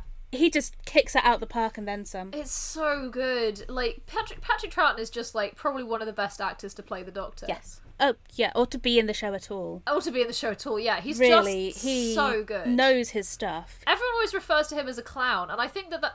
Or sorry, as a clown. But like, I really don't hmm. think that that. It doesn't do him justice. Like, he's good at the comedy, but it's not that he's a not. He's not an unserious character. Like, I think it's similar to how like if you get the role of like the fool in a Shakespeare play, yeah, their true genius is how complex it is and you need there's also a quote from one of the actors in Anchorman which says you need to be very very clever to play a funny idiot yeah, yeah. And that's Troughton good. through and through Yes, and that's also why two has a Lord Peter Wimsey vibe. Yes, I will elaborate on this. I'm so glad please elaborate do it do so it do Lord, it Lord Peter Wimsey, for any listeners who missed the previous time I talked about this, is a series of detective novels from the 20s and 30s by Dorothy L. Sayers, who had some issues in her writing, let's say, that you can get more into if you want to read the books. Um, but Lord I mean Peter it was Wimsey a female crime writer in the 20s there are going to be yeah, issues yeah. But on the whole, she writes with a very, you know, like discerning eye on society. And Lord Hmm. Peter Wimsey as a character, acknowledges the way that people view him in society and uses that persona of being like a silly ass who doesn't take anything seriously in order to make these extremely incisive observations of other people. Like because Yes. they because they don't believe that he's really as intelligent as all that, he can really get them to admit things that they didn't intend to to someone who they respected as a person. Um, yeah and he solves crimes. a I valuable skill And also, he's extremely traumatized, which is like, yeah, that's that's kind of the Doctor generally. oh boy oh yes Yeah, it's good. It's it's good. Don't start with whose body because it's a weird one. It has like postmodernist influences and also is kind of anti-Semitic. So start with a different one. Um, but they are very good. They're very very good, and they made some TV versions of most of them, semi-accessible. but yeah, just the, the the persona versus the true person inside kind of thing is very reminded me of that. I think that's quite a common Who theme as well Yeah, the Um, secret sadness of the Doctor. Oh, And you can sort of see that reflected in all the double crossing and dubiousness of the roles and the power dynamics within the colony as well. It's a nice little mirror. Like who can we believe who they say they are? Like we can't believe the Daleks when they say what about all Yeah. of this stuff. How can we believe the Doctor about being the Doctor? And it's all proven by their actions. Yes! Yes! so good thematically. Anyway, um, we've already talked about like the the clues of his acknowledgement of being the what the first Doctor previously is really good, where he acknowledges his past, and you're like, yes, I love this. Yeah. Uh, just he's just so good. Like He's just a delight. He's so easy to, I, I guess, listen to mostly here, yeah, he's the ease with which he slips into this character, knowing he has massive shoes to fill, yeah. and he just takes it running, and there's so much of him that is then carried on for the rest of his characterization of the Doctor for the rest of Troughton's run. Yeah, it's very I good. love. I read a thing earlier today. I think it was an Anneke Wills interview where apparently once she and Michael Craze wore T-shirts to the set that said "William Hartnell come back, all is forgiven," and Patrick Troughton was like, "Oh no, I'm so mad about this. How could you say this?" And they were like, "It was a joke, Pat. It's fine." Oh boy, all is forgiven. Yeah, is is very fun. Okay, I'm gonna have to like make that and put that on my Redbubble. One yeah, second. yeah. No, he, he took he took his role very seriously, and he just imbues it with so much character straight from the beginning.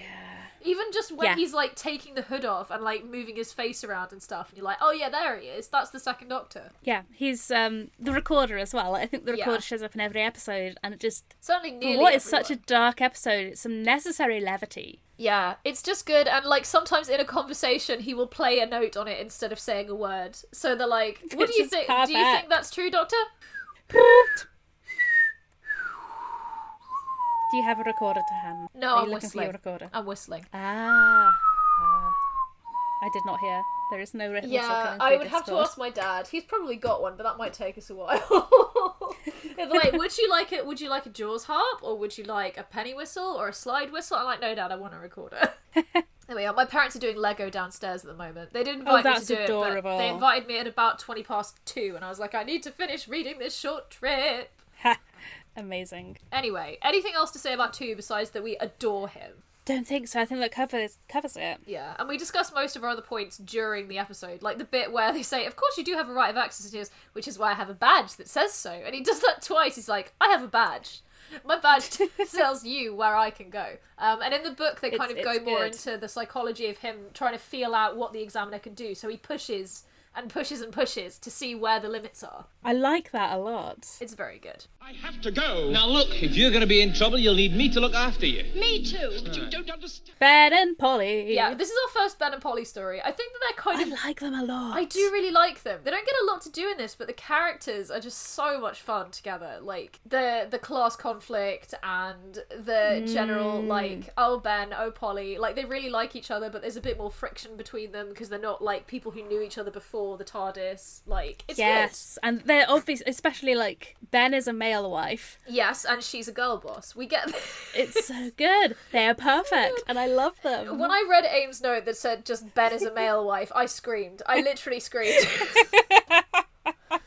It was all I could think when he was like, "Where's Polly? Where's Polly? Must find Polly. How are you not thinking about anything other than Polly?" Yeah, it's a very. I think they're trying to do a kind of Ian and Barbara style vibe of the, the, the two companions who are trying to get home. Like, they kind of stumble into the TARDIS and they're like, mm, this is alright, but we want to go home actually. For like pretty much the whole time they're in the TARDIS. Um, Which is a shame. yeah, it is a shame. Whereas, with, like, I think, like I said, I think they're trying to do a similar thing to Ian and Barbara. They're not trying to be Ian and Barbara, but uh, which is good because no one could ever be Ian and Barbara, the perfect companion. Um, but they are really, really fun. And as I've said already, I really like that Ben is a working class companion because we need more of those. Yes, Um, and any American definitely. listeners, the issue with class representation in British uh, television is extreme. It's extreme. Um, And our class system has, I guess, different undertones than the American class system. yes. So I, I guess we're just using the US and the UK as the examples here because they're often seen as quite homogenous cultures when really they're quite separate. Yeah. But yeah, I just love everything Ben does. I think he's great. Like Michael Craze is really going for it with just like being in in this persona of a man who is extremely annoyed by everything that's going on. he tries blowing into the wrong end of the recorder at one point, which is one of my favorite pieces of characterization ever. Like It's perfect. and uh, like he he had a headmaster once who got nicked for not paying his bus fare. Classic, of course he did. Uh, and that's an ad. Oop, don't make noise. That's an anecdote he tells when trying to like point out corruption in people with power. yeah. Love it. Um, he really throws all his weight behind Daleks being evil based solely on vibes. He doesn't even really like the Doctor doesn't really tell them very much about the Daleks, but Ben is just like, yeah, we found them in a creepy sp- spiderweb filled cave. They got a big one, one big eye that spooks me out. Yeah, they're evil. I'll, t- I'll take that. They're evil. like in the book, the Doctor actually explains what they are, and they're like the old do- the old Doctor was always going on about the Daleks being evil or whatever. Yep. um, but that's never shown on screen, which is nice because it refers to extra canonical events. But Which we love. We love to see it. we do love extra canonical events. But yeah, he's just he's just great, and as you've said, he's so nonplussed by the entire situation. He is just done. He is just an absolute mood in how over everything he is. Yeah. Um, and then we have Polly, who is the Duchess. She's like, I think she's canonically like kind of a like a moderately famous. I don't think she's like an honourable, but she's like you know upper class, getting getting out there. She in the definitely has that vibe. Yeah. Yeah. Um, two hundred years in the swamp, and you wouldn't look very lively either. So good. I love her. And her joining in with the tongue twister with two. It's just very fun. Like she's Listen, listen. Lesterson, listen, Lesterson, listen, Lesterson, listen. And Ben is trying to get them both to shut up and listen to him. Like, Lesterson, listen. Which is Lesterson, basically all Ben does. Yeah, and it's great. Is God, I love it. Like Polly is on board with two being the Doctor fairly early on. Like she's like, I know it's Oh, the Doctor. immediately. I think It's like, got to be. She's not hundred percent sure, but she's like the one who's willing to suspend her disbelief and be like, yeah, I believe that the TARDIS is bigger on the inside than the outside, and I believe that we travel in time. So. At this point, what have I got to lose this- believing that this guy's the Doctor? Yep. And I she- think it's very much like the doctor was there, therefore it must be the doctor. Yeah, and she Who wants could it be? she wants to be like she wants to believe the best in people and do the right Yeah, thing. which is which is so I mean charming, I guess. I find it really charming. Yeah, it's it's really lovely. Um, and she does everything with extreme style and poise. She's got a great. I mean, we'll, we might talk about this in the wife segment, just because otherwise it will be a very short wife segment. but Polly, Polly is great. Um, and the other stories I've seen her in, I've mostly I've seen the Moon Base twice now, and she's great in the Moon Base. So I'm looking, I'm looking forward, forward to the I- I'm Moon looking forward to more Polly and the Tenth Planet. I've seen her in as well. Um, Nice. Looking forward to more Ben and Polly very soon, in fact. Um, and then we have the dynamic duo of Ben and Polly. I love it. I just love their dynamic. Yeah, they're like prickly friends. Like Yeah. they don't always agree. Yeah, they bicker. They're like, you know. But they- at the end of the day, they care for each other so much. Yeah, they held hands for Which is- 0.5 seconds at one point, and I don't know why. Like, it's an animation. You can just have them keep holding hands. Maybe that's just actually what they did, and people are like, "This is brilliant characterization." Yeah, they're just sneaking around, you know. That's my characterization song. I hope you like Yes, it. Yes, I did like it. Thank you. Thank you, thank you. um, They got their uh, matching colony outfits in red, kind of like two pieces. Oh, they were red. yeah, they're Amazing. red. They're red. There's a lot of bright colours in um, OG Doctor Who, like in the Macra Terror. Tragically, not included in the animation because of bu- budget. But Boo. I met Frazer Hines once. I've probably told this story in podcast before, but I informed him I liked the Macra Terror because I just listened to it on cassette, and he was like, "Oh yeah, I had to wear um, orange hot pants in that one." You have told me this before. I fucking need it. Yeah, I just need any Inject evidence it into my veins. Yeah, yeah. Um, the bickering is very good. Also, in episode I think five, when she's talking to Valmar and whatever the other one was called, Biggles. Um, Kebble. uh, Biggles. Yeah, I'd like to see you come up against a real man. Like who? Like Ben, for instance. Because she's like, I bet you're feeling really big doing this to a girl. Like, she kind of. It's a little bit of internalized misogyny. Um, but also, it's got great. I mean, she's also Uh, taking it and using it. Yeah, it's got very "Where Are Yeah, the Simple like a- Joys of Maidenhood" vibes, which is a song from the musical Camelot. Oh boy. yeah, this is my singing bit, so enjoy this. Um, uh, what is it? Uh, where are the simple joys of maidenhood? Shall I never be rescued in the wood?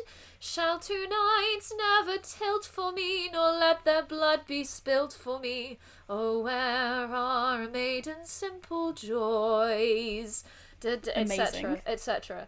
Um, Yeah, I did have a musical bit that I decided not to sing because I do not have enough range to do Sondheim well. Oh, which I was riffing on um but uh last midnight slash first midnight from Into the Woods. Oh, I it's don't the know first Troughton. which, It's which the lost, uh, not Jamie. God. I Um, fucking recommend Into the Woods. It's good shit. yeah, yeah. I think I tried watching it on VHS ages ago because my sister had a copy. But Oh, the Bernadette, Bernadette, Bernadette Peters one. I think so. Yeah. Anyway, we can't talk So about this. we have to do the podcast. um, I liked when they hugged while hiding from the Daleks. That was cute. Um, Yes. and I enjoy them very much. And I look forward to having the triple act of them and Jamie for the one episode of the Moonbase where Jamie does anything. well, they Oh, that's gonna be a fun dynamic. Yeah, it's gonna be so good. Just, just to let you know, I haven't seen them interact on anything yet, but I am gonna ship Ben and Jamie. On your knees, whole vibe is that of a of a, uh, a stately gay man, but not also not stately at all. Big disaster gay energy. kind of varies, vacillates. Like a chaotic gay, Yeah, very chaotic gay energy. Um, wearing the hat, the whole which I personally love. Yeah. It's it's so good. Just like everything. it's also like it, it's like flirting with being camp, but never quite getting there. Yeah, it really depends on the episode, and it, like the delivery can sometimes approach that campness, but it never goes overboard into something, Yes, you know. mockery. Yeah, it's just good. It's so good. It's so considered an arch, and you're like, yes, Patrick Troughton, the best actor. Is Patrick Troughton the best actor to ever act? It's possible. Like I always really because I think part of the reason I like Eleven so much is that Matt Smith took a lot of his inspiration from Patrick Troughton. Yes, For his characterization of the see. Doctor. Like I really, really I like, like Matt Smith's 11. Doctor. Eleven's great. Like a lot of the writing in Eleven's era was not great, but Eleven It's the same was as 12, always really. good. Same as twelve. Twelve was always fantastic. Like you know, most of the every actor to play the Doctor has been a very good actor, and we can establish this. But I think sometimes people like sour on Eleven because of you know Moffat's whole Everything else, Thing. and he was young and boyish and chinny and silly. Hmm. But the Doctor is silly. yeah, which is what What's the point in being grown up if you can't be childish every now and then? Exactly. Um, but yeah, there's not a lot of gay in this se- in this segment. I have um, Quinn and uh, and then I kind of just like tried to remember any character name and I went Hensell because he was sad when he died. It doesn't really work. Um, it's, there's not a lot just about adore your next point as well. it just makes me Um, scream with joy. Yeah, yeah. Um, but no, because there's not a lot of kind of inter-character, like relationship Interaction. related interaction Yeah. beyond like in the book. There's bits where everyone's like, "Wow, Janley's really intelligent and attractive, and I wish that I could make a move on her, but she doesn't seem interested in relationships. That's a shame." And then they move on, um, just because that's how men write, I guess. They're like, "Wow, look at this beautiful woman who doesn't want to date me. That's so sad. I'm gonna move on." Um, but yeah, I think every time two Daleks are facing each other, they should do a little kiss with the plungers. I think that would be good. I think that's adorable. It's like so I noticed it because they were facing each other and they nearly touched, and I was like, imagine if they just went like boop, boop, boop. That's, the, that's like the, the wholesome version of the gay Daleks. they just kiss with their plungers. Yeah, very cute. Um, I think my other like contribution to the section is, fellas, is it gay to want the second Doctor's trousers just to wear? uh, Is it? I mean, they're great trousers. They're like Yes. you know yellow check. I need them. Yeah. I didn't see anything like that in the charity shop earlier. yeah, I, did get a really nice dress though. Anyway, Ooh, I love It's- the second Doctor's I will not talk wardrobe, and I really want to cosplay too at some point. Holy fuck, you should do it. Yeah, it's just cosplay is so like gotta do a whole thing, but then I can go and be like, "Hi Dom, I did some cosplay. That's yours is really good. Mine is less good." um, but that's not the point. The point is the enthusiasm. The point is the friends we made along the way. Exactly. Uh, and then my last gay note is that Valmar and Quinn have to rebuild the colony together, Which is cute. it is cute. Uh, yeah, not the gayest serial, but sometimes it doesn't have to be gay to be good. It just has to be exceptionally good.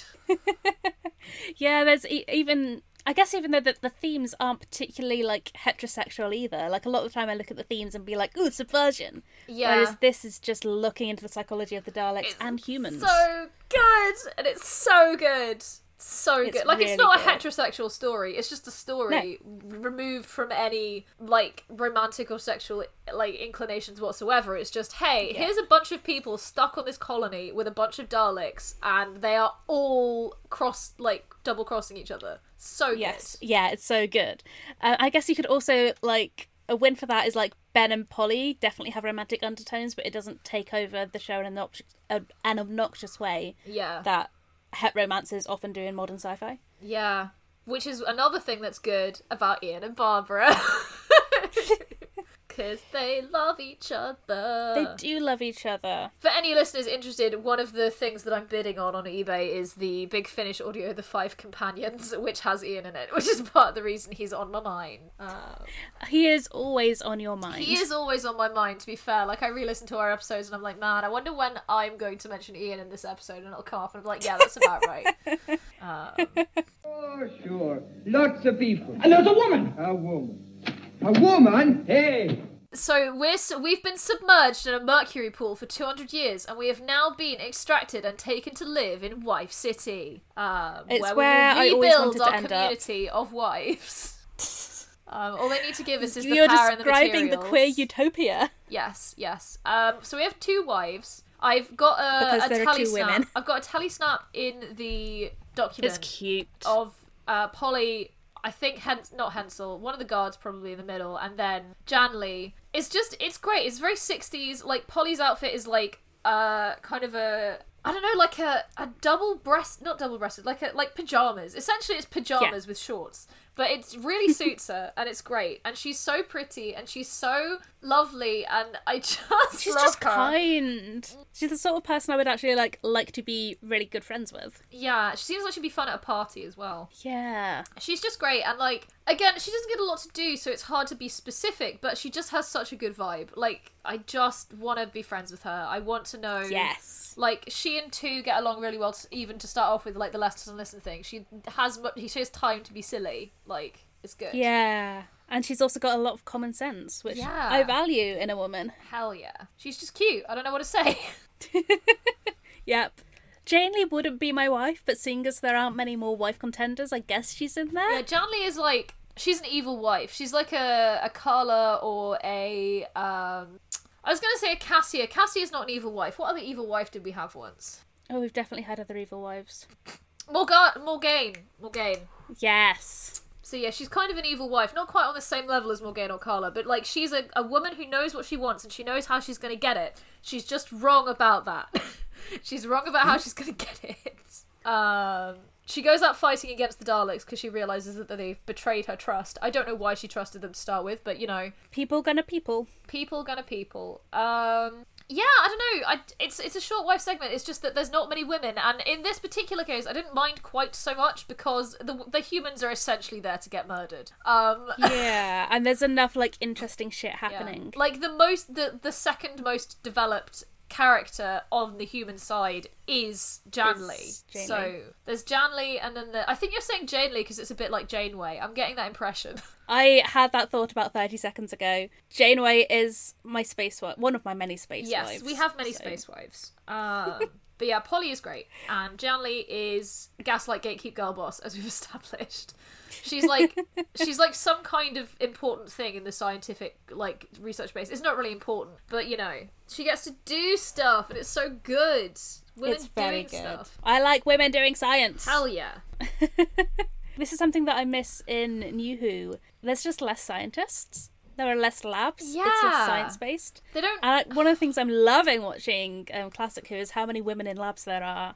And I was like, oh boy, There's just great. there's just science rather than the doctor kind of going, "Oh, I know how to do this," and then like magically knowing the science. I want experimentation, damn it! I want a hypothesis. I want the scientific method. I want to see academics awake at 3 a.m. because they haven't slept. we want Evelyn I don't Smythe. actually want to see that. We want Evelyn Smythe. I know she's not a scientist, but she's an academic. yeah, definitely counts. Give me scholarly interpretations of aliens. Or give me death. Uh, But yes, behind the scenes. I mean, I, I've been playing Mass Effect recently, and my Yeah. friend was texting me about it, and I was like, literally, just put me on a spaceship and give me a wife. That's all, all I need. Today's science fiction so often becomes tomorrow's science fact. So, Power of the Daleks aired in November and December of 1966. Hell yeah. Um, which was a while ago. It was three months after the first TV broadcast of Star Trek. So, Yes. Even though that the planet Vulcan in Star Trek wasn't established until several episodes into their run, so a bit of contention Yeah. over who had the first Vulcan. Yeah, it had aired. I think the, the the Star Trek episode had aired previously, but it was in development pretty much concurrently. So for a long time. Yes, yeah, it was. Um, so the original script revealed that the Doctor had been regenerated Yep. or renewed, as they said, several times in the past, and he was going to open a drawer in the console which contained relics from his previous incarnations, including an earring and a metal bracelet. Mm-hmm. this is in the novelization, Oh, beautiful! which wasn't released until like the 1990s. So clearly they did not care at that point. They were like, eh, it doesn't matter. Canon? What canon? Yeah. The scripts also specified the Doctor's age as 750, included various references to his granddaughter Susan, the Doctor no longer being able to recall where he left her, which is fucking tragic. And also not And- true. It's not true. Yeah. and also hinted that it might have been the Daleks who destroyed his homeworld, which is true but hasn't happened yet. Yeah, Time travel. intriguing. I do like the earring, and it makes me think: is there a pirate doctor, or is this like Ruth? This is the fugitive doctor. Why? What? We don't know that Ruth wasn't a pirate for, yeah, for that's so true. I'd We never like fugitive doctor is pre one, right? Yes. Yeah, I always get confused about timelines and stuff, but Yeah, I mean, I mean, it, they could also like retcon that next season, but currently most people think that Fugitive is pre one, but we're not sure how many incarn- incarnations b- before one. yeah. Although now I'm looking at the the details, I'm kind of like, what if she's a post six B Doctor? That would fit with Chibnall being a massive nerd wanting to fix six B. Yeah, six B is going to come back in the audio soon. That's going to be exciting because there's uh, Fuck yeah! there's like Return of the War Games or After the War Games or whatever is the is the second Oh my Doctor box set, and God. I'm like, oh my god.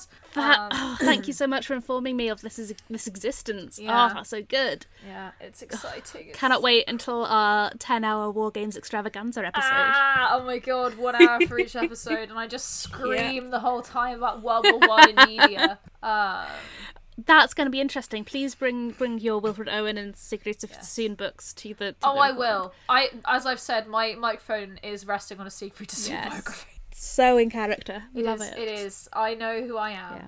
So, in one scene in the, the story, the Doctor's able to determine the power dynamic of the colony by observing the officials' faces. This is based on an event that happened during production when the staff were discussing how to portray the new Doctor in comparison to William Hartnell's. Gerry Davis noticed Patrick Troughton silently observing a meeting between various staff members and dismissed everyone so Troughton could tell him what he'd observed about the staff's power dynamic.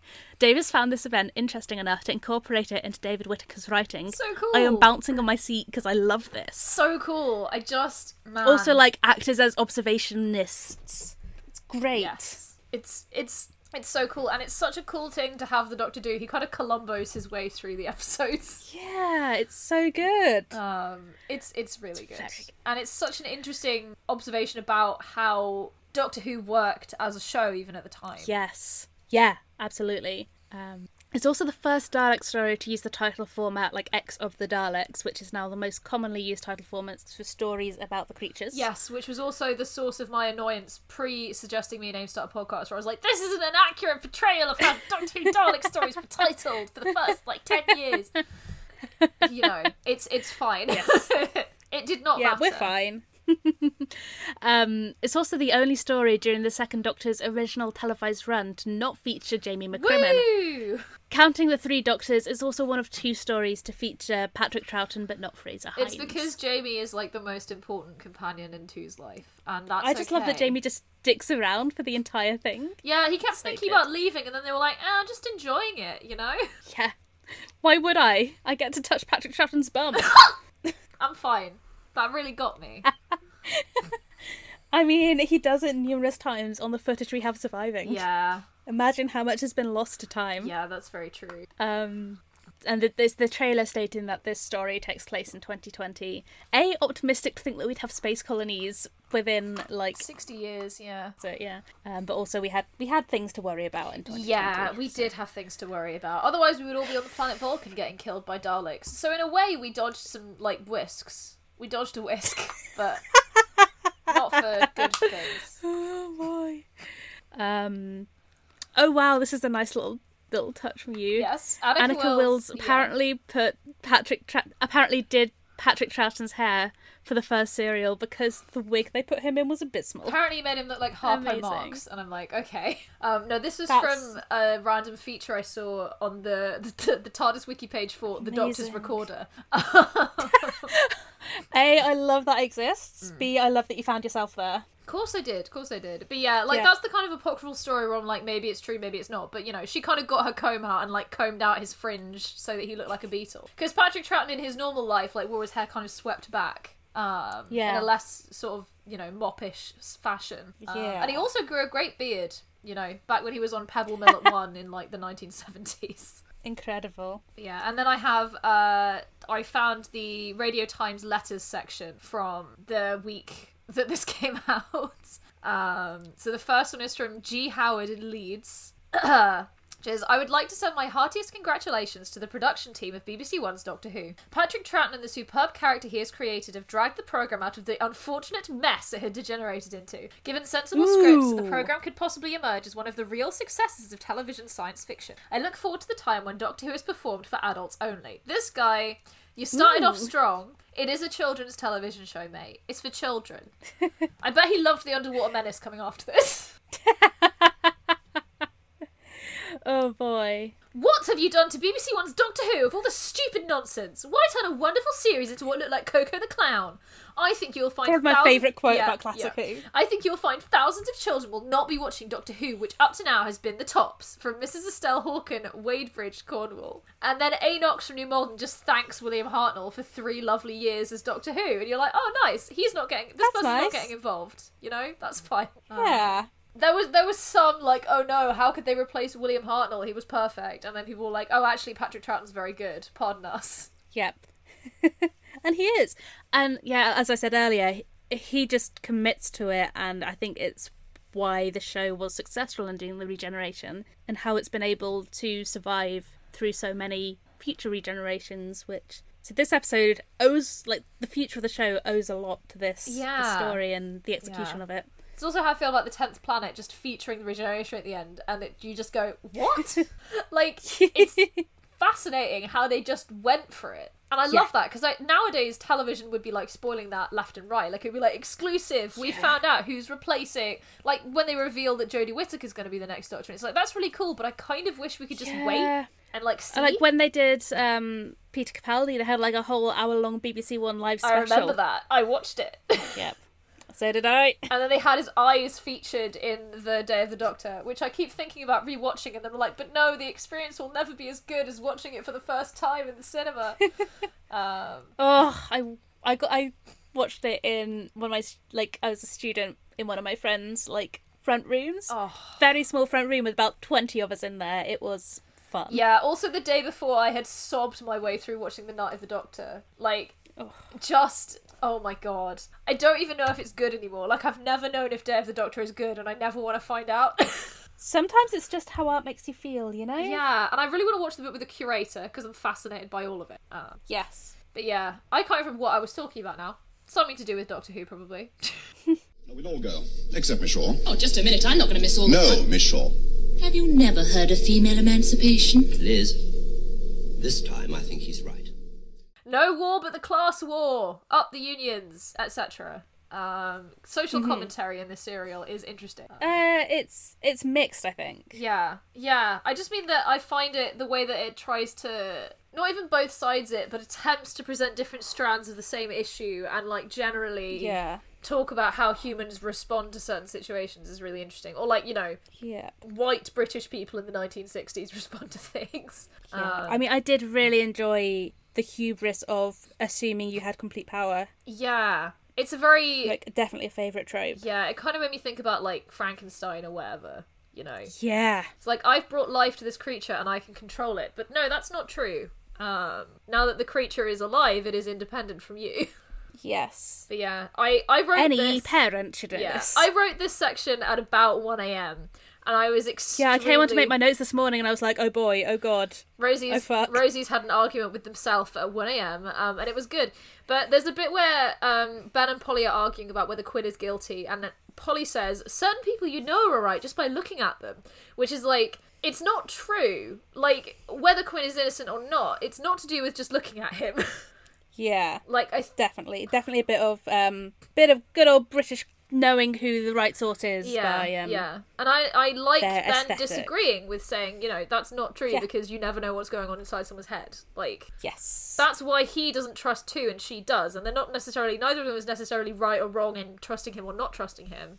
Like Hmm. externally as the narrative, as the audience who are watching it fifty years after it came out, we're like, hey, yeah, you know that is like that is the Doctor, but Yep. just gotta deal with that. But there's I did enjoy like that you had one person immediately going to trust and another person immediately going to doubt. Yeah, press F, to, press Y. a nice little dynamic. Um, but yeah, they're just ge- gener- generally disagreeing with the premise that anyone's public persona and presentation is directly equivalent to what they actually feel or think, which is what they're doing with the Doctor and his like portrayal of himself as a bumbling Yes. fool.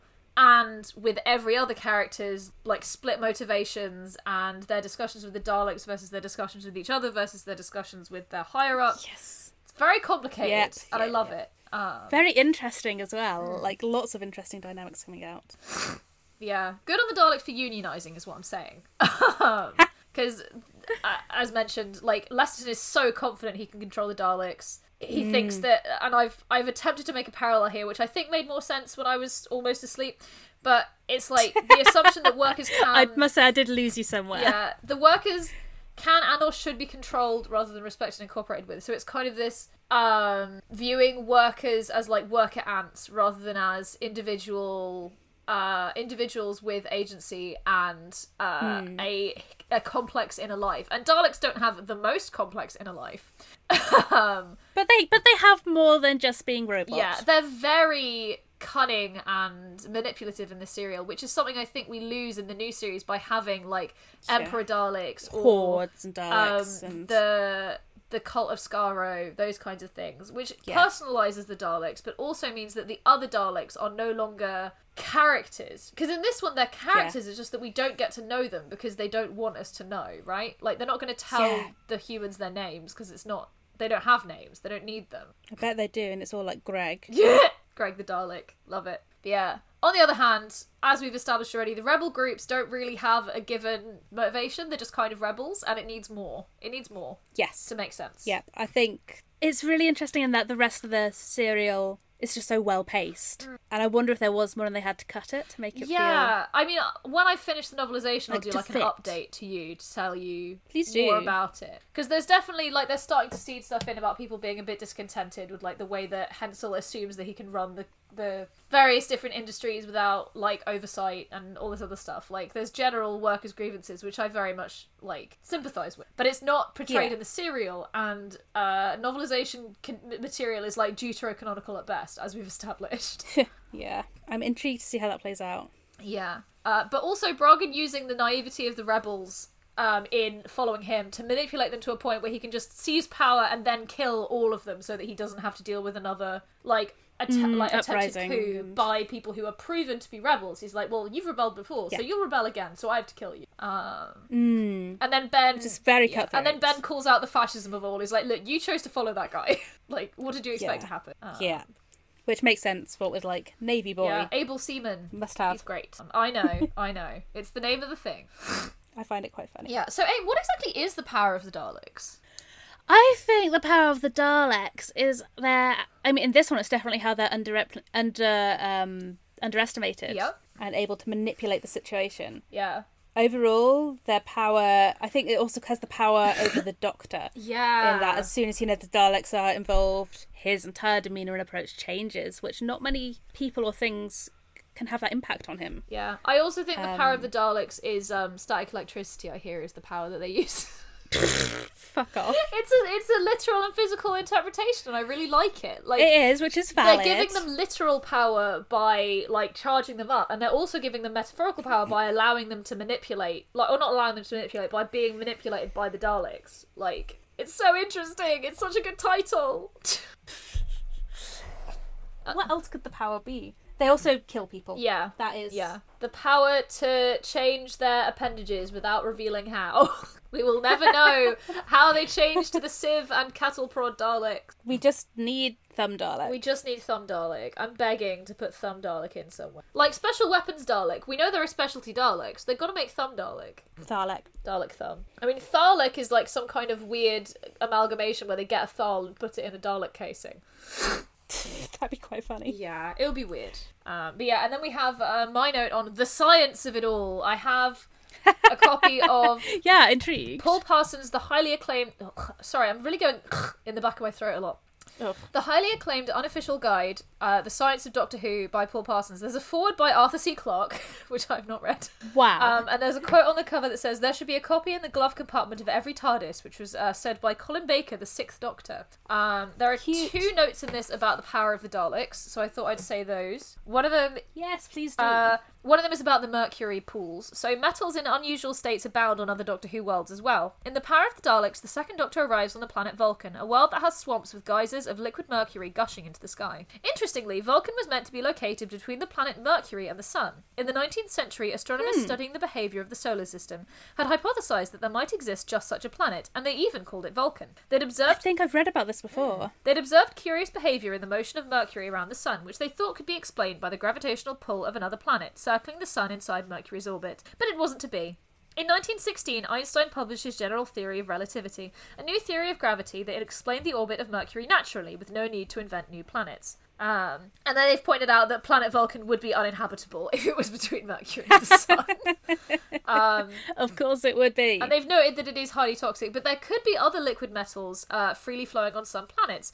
Venus has sinuous riverbeds visible in high resolution radar images stretching for hundreds of miles across the planet's surface. That's cool. They can't tell whether anything is still flowing in them or what kind of fluid it is that cut them. Um, but candidates could be low melting point metals such as lead or tin. Very cool. Um, Nice. And then we have to do with the uh, what the actual thing that the Daleks see is, because obviously later on in like New Who, it seems that they have some kind of infrared or like X-ray vision. Um, but it's clear that in the power of the Daleks, they don't have infrared vision because the Doctor is able to like pretend to be dead, and they don't question it. Same with Janley and Valmar; they all pretend to die. Um, Interesting. Okay. it is interesting. I think they must have something up.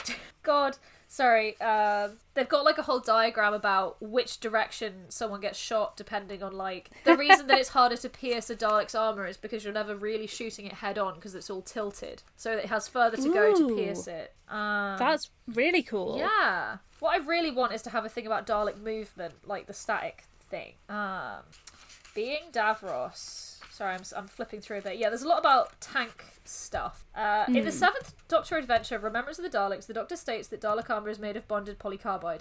No such thing exists in the real world, but the poly prefix suggests that it is some kind of polymer, a plastic. It's certainly true that as polymer science improves, so lightweight plastics and composites are increasingly being used in roles where in the past only metal would do. So, because um, it's called Dalekanium in the new series, which is also a term from I think the fourth Doctor's era. Um, to describe It's a very silly term. yeah, it is a very silly term, and I remember being annoyed when they used it, and I think they use it in Daleks in Manhattan because I was like, "That's not the word; it's a polycarbide armor." Because I I watched Remembrance of the Daleks about fifteen thousand times as a child, as we've established. As we know. Um, Just love the idea of you being like, that's not true. I know the science of the Daleks better than you. yeah, yeah, I was very precocious. Uh, God, I would have been ten probably. What? I was. I. I don't think it's precocious when you're 25. Um, I'm very smart. I'm very cool.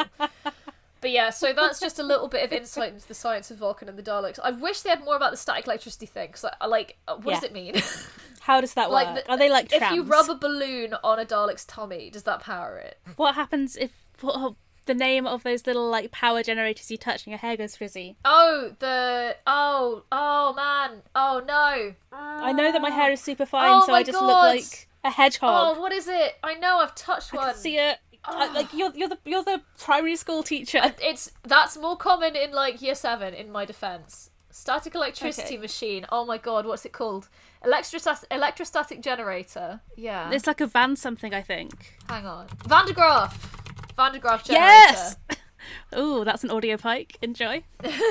I will. I will. Um, yeah, it's the one where there's like it makes little sparks against the other. ball. Anyway, Yes. um, the animation is interesting. I don't know how good it is on the special edition, but because they had to kind it's of nice actually. I enjoyed it. Yeah, I- it was like a step up from the last one we watched. Yeah. I wouldn't say that it's bad necessarily, but it's not. It's very flash animation. Like you, it's not really connected oh with the boy, it background in this one, and in the color. Like I don't know whether it would be better in black and white versus color, hmm. but it just some parts of it. What was the having watched it in black and white? How did it not work in color? It's not that it didn't work in color. It's just that you become more aware of them as like human beings with faces. like in Okay, black and white, I can kind of divorce myself and go, I'm watching an animation. Whereas with the the color one, I don't know why, but it just felt. And also like the fact that the color of the, like the skin tones and stuff, it's all flat, and you're like, ah ah. Um, Fury of the Fury from the Deep definitely did better with it because they don't black and cut, divide yeah. the faces into like 17 different quadrants. Like they just have faces Yeah. in Fury from the Deep. Um, so I do want to watch the special edition. It's just that I can't own two copies of Power of the Daleks, and I refuse to get rid of this one because it's sentimental. I mean, you can own two copies of it. yeah, I can. I could. It, it, it's not illegal. It's not illegal, but is it practical when I'm moving house in a month? Well, when you get to your new house, you can get it. Housewarming gift. um, anyway, and the Ben's face in the original animation is just not very good. It looks like his chin is merged with his turtleneck, um, and he's too it wide in was- the face. It was fine enough on the special edition, but that's mo- mostly because like you sort of accept all the faces are going to look a bit odd Yeah, I because of the style of animation. I don't know, like Michael Craze was kind of vaguely twinky, but the Ben in this is not. No, he's he is a muscle boy. He's a muscle boy. I don't know. Um, but yeah, and then the eye stalk shots are really good in color because they add the like the crosshair, and it's like, oh my god, they're aiming at them. They're aiming. They're aiming. Stressful. That's good. Stressful. Every shot where the Daleks are just sat still with that eye stalk like open, and you're like, oh my god, they're watching. Let me get this straight. A thing that looks like a police box standing in a junkyard. It can move anywhere in time and space. Yes. Quite so. But that's ridiculous. So this serial references a couple of previous stories, for example, Marco Polo and the Crusades, and the, some of the Dalek stories, just by virtue of being a Dalek story. And he has to mention to Ben and Polly who the Daleks are. um, it's like Lost Story references previous Lost Story. And it just makes me sadder and sadder. yeah, it's fine. Not that I think Marco Polo would go down massively well today. People but I want really it. like it, Aim. Like, people really like it. People really like a lot of the racist stories, Rosie. I mean, they did cast people from Asia, so there's that. okay, that's actually a plus Yes. compared to most of the stories. It is apparently uh, quite historically accurate. That's my understanding of it. Oh, nice. Anyway, um, there's been a lot of alternate presentations of this serial over the years. So there was an audio narrated by Tom Baker in character. Um, so it includes, I must hear this. It includes like commentary. So like one despised the recorder, and four is like critical of two's outfit, and he's like, it's not what one would choose for oneself. Like, stop being a snob. For two's great. Um, and it's available on the. Spe- Also, a- look at your scarf. yeah, it's available on the special edition DVD slash Blu-ray, along with the narration by Oh, Anneke Wills from like 2004. Okay, I might actually need to put that on at some point when I just need something in the background. and then there was a different audio recon in 2005, which was called like the the official reconstruction or something. Then there was a loose cannon recon, which I did start watching, and then I couldn't do it, and I stopped. I tried. I what's tried. the what's the difference with the loose cannon recon? loose cannon loose cannon recons are the basically it's how fandom reconstructed the missing episodes in like the 90s 80s and 90s so it's all the Oh, ones cool. where you could only get it by like sending a mail order like sending a vhs a blank vhs to like a mail order thing and A they would man. burn it onto it or whatever they would do they would record the recon onto it and then they would send it back to you because copyright I don't didn't think we apply talk enough about how lucky we are. yeah, copyright didn't apply to the VHSs because you weren't.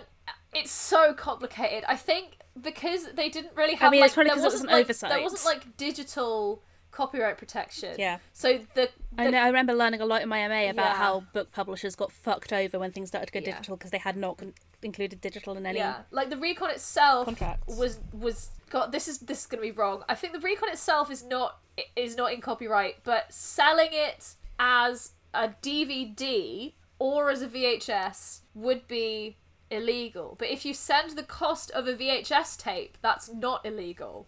That's not because you are not purchasing the VHS tape with it on. You are just. Yeah, it's complicated. That's Um, a fucking wild loophole. I, I love think it. is how it works, and they I think they still operate actually that way, but now they're all on like Daily Motion, and they put the recons on the DVDs. I think possibly the loose cannon ones. Basically, they use the telesnaps. They use um like still images that people took of the screen. they use tick like ticker tape going across the bottom to explain what's going on. Nice. It's tough to watch. That's cool. I don't Yeah, know why I find it so hard surprise to watch. I need the linking narration. I need to know what's going on, and it's not just a Cyberman attacks Ben, and it's just like a still image of a blurry Cyberman like off to the side. and it, I really, really Things- admire the way that they do it, and I'm so impressed by. It's, my brain just cannot cope. Cannot cope. Yeah, it's a different way of like imbibing media. Yeah, I think I've. I think I watched like when I was little. We had the Tenth Planet in like a special edition VHS case, and it had a recon on the VHS. I remember that. Okay. Um, and I watched that, but I don't I, like. I I never remembered what had happened in the final episode of the Tenth Planet because I couldn't process it. And then you know the Doctor regenerated, and I went ooh. um, yeah, and then there was the novelization, obviously, which is long and includes a recap of the end of the Tenth Planet in a fair amount of depth. Nice. Okay. Uh, and I really, I'm, I'm working on it. I will finish it.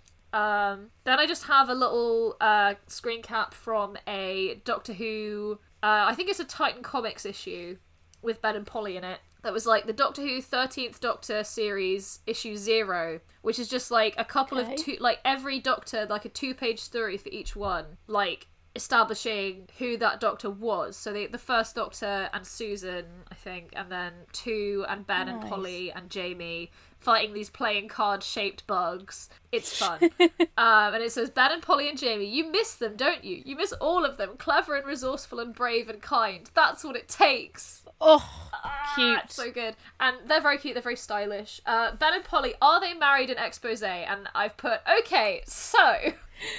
Oh boy. Okay, right. So. I'm I'm listening. I'm keen. So basically, um, Ben and Polly remained friends. And then, after some time, she and Ben got together. Ben proposed to Polly in 1966 at the top of the post office tower, which is seen in a Ninth Doctor and Rose comic. Um, That's cute. Then, uh, like, they confess their love to each other, but their relationship doesn't last. And we don't know exactly why they broke Oh up. no. Then she got married to someone called Simon and got pregnant, and then has a son called Mikey. Then later, um, on New I Year's, love how many and thens there are here. uh, yes. on New Year's Eve 1986, Polly and Ben meet up because it is the same day as the events of the tenth planet, and they kind of hope they can see Mondas passing in the sky. Um, then Simon dies. And then she uh, she stops talking to her son for a bit because he walks in on her with a sailor that she met while drinking in Soho, and you're like, "Oh, you're sleeping with a sailor, Polly, huh? Huh? Huh?" Huh? Huh? Um, and then she becomes a personal assistant and becomes a socialite before eventually, um, She has a wild life. eventually wow. becoming the leader of the company and being a public figure. Um, and then she had a brief marriage with the gay one out of Boys with four Zs, which I'm obsessed with as a concept. Um, she kind of worked on God, the gay one. Polly Wright's husband is like a complete stub of an article here. um, but yeah, then uh, she would go to various people's uh, various people's funerals to get a face in the newspapers. Apparently, um, Oh boy! and then she gets manipulated into traveling through time, and then uh, What the second Doctor and? Jamie, who are in the process of season six B, save her. She and Ben reunite and kiss, and it's like yay! At some point after that, they get remarried. Uh, Okay. so they are, I believe, currently married in the EU. In that one episode Cool. of Sarah Jane Adventures, where Sarah Jane runs down some current companion shenanigans, they are running an orphanage in India. Um, Okay. she's That's she one thing to do. With she's friends with the Doctor on Bookface. um, Oh, you, beautiful. but yeah, so Ben and Polly, Ben and Polly have been married twice. They are currently still married. There's no established reason as to why they stopped being married the first time. Um, so I just think that the, that the people making the EU forgot. But yeah, so Stan, Ben, and Polly, they are cute. I read a great fic once where Yeah. Ben was a butch lesbian. Um, and I think it. about it a lot. I will link it to you. it's by the same Thank person. you. You're sending me so much gold today. Right, we need to finish this episode. Okay, me. Polly. Um, her last name wasn't confirmed to be Wright and performed Doctor Who until 2009 uh, in an audio called, I think, Resistance. She's been in two main range audios, 10 companion chronicles, 8 early adventures, and 2 short trips, because Anneke Wills is still alive, so she's still doing things with Big Finish, as far as I'm aware. Nice. Um, Michael Craze sadly died in, I think, the late 90s. Um, So he's not in any Big Finish things. He's been, like, the character's been featured in 10 Companion Chronicles, 6 Early Adventures, and 2 Short Trips. Um, book wise, they're both pretty much always included together. Like, there's not really separate Ben and Polly things. um, yeah, they, they, they are a package yeah, deal. so they've been in one Virgin Missing Adventure, four uh, Past Doctor Adventures, and one Telos novella, which is apparently like a bizarre, like psychosexual acid trip through like 60s America. it's a weird one. Okay. It's a weird one. Um, and then they were in seven Doctor Who annual short stories, which are extremely hard to find. So I I don't know why I mentioned it even now.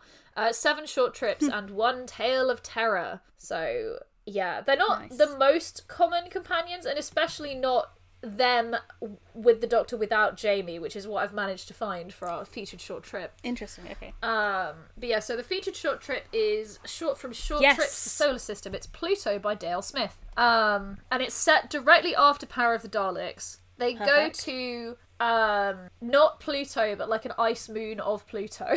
Newton. yeah, yeah, yeah, yeah. Um, and Ben is still distrustful of the Doctor. Polly is still not quite sure. And they come across this expedition that's come to the moon in order to mine ice so that they can send the water to Earth colonies on planets that don't have water. Um, Okay. and the leader of the expedition. That's an interesting concept. Yeah, the leader of the expedition is a what they think is a robot, but is actually the brain of a person who has been like implanted into a robot because their body was destroyed. Yikes! Not really Okay. explored. Um, but the, this uh, the it's he's called professor the professor, and the professor is distrustful of the doctor and follows them everywhere. And eventually, they discover the source of this thing because they, when they arrived on this moon, they found a dead body. And Ben is angry at the doctor for letting Polly see it. And it's like Ben, the doctor did not see it until exactly the same moment as Polly saw it. Um, but yeah, so they find this dead body and they're trying to figure out what killed it. And eventually, it leads them to this underground cavern um, in which they find the comatose body of another member of their crew who had gone missing, who is essentially brain dead, I think. And then a bunch of other humanoid aliens lying in these like stasis chambers. And the doctor is like, hmm, I wonder what this is about. And then we cut back to Polly, who has been waiting back out of the cavern, and they all emerge. And it turns out that the professor, ha- the professor has killed all of the aliens who were in the tanks. And the doctor is like, I can't believe that you've done this. Like, it, it just genuinely like furious, as is Ben, obviously. Um, Yeah. and it's just it turns out that these humanoids were essentially um, a mental prison for this monster that lives Oh, on the moon. Um, and now Oh, that boy. the professor has killed all of them, the shadow is free. Fuck. Um, it is really something. So yeah, like the shadow's maw opened and sat closed around one of the professor's outstretched arms. In a shower of sparks, it was ripped clean off. Magellan gave an electronic howl and spun quickly around, backing away to join Ben and Polly. Ray had already dived for cover behind the caskets. Ben could hear her whimpering softly to herself about nightmares and shadows. I can't see anything there, Magellan cried. There seemed to be an edge of panic in his synthesized voice. What is it? The shadow swelled to twice its original size, filling the entire chamber with darkness. The globe above the caskets flickered like a fluorescent bulb. Hungry, Ben said. The shadow lunged. Oh boy, that's intense. It's very intense. It's a very intense story. I really enjoyed it. And then, like, in the end, they managed to subdue the shadow, and it's still there, but it no longer has quite such aggressive tendencies. It's very good. And then the author Dale Smith uh, has, like, a post on his blog that is all about writing the story and the thoughts that he had about it and how he got commissioned cool. to write it. Um, which is pretty interesting. Apparently, he wrote it over a couple of nights, which is hilarious to me. Wow. And then did like a second draft, and then like sent it in. um, As you do. yeah, yeah. Imagine having that like speed of writing. But yeah, it's uh it's a good short story. I really enjoyed it. Um I think that it establishes the tone really, really well and it also it extends Ben's distrust of the doctor in a way that makes sense because he's still not convinced that this is the doctor, right? Um but it's good. Yeah. And I recommend. sense. I shall add it to the very long list of things you've recommended Right. that I need to check out. Rankings. X of the week. Rankings. X of the week. X of the week. Ooh. Um, instrument of the week, the recorder. Of course, of course. Um, It just brought me joy every single Yes. time it happened. Mine is um appendage of the week for the sieve. I'm obsessed with the sieve Dalek. Of course they just you have are. to sieve these little Dalek babies out of the out of the sludge. It's the nutritional Beautiful. mucus all over again. No, we can't go down back that yes, road. Yes, we can and we will. Um,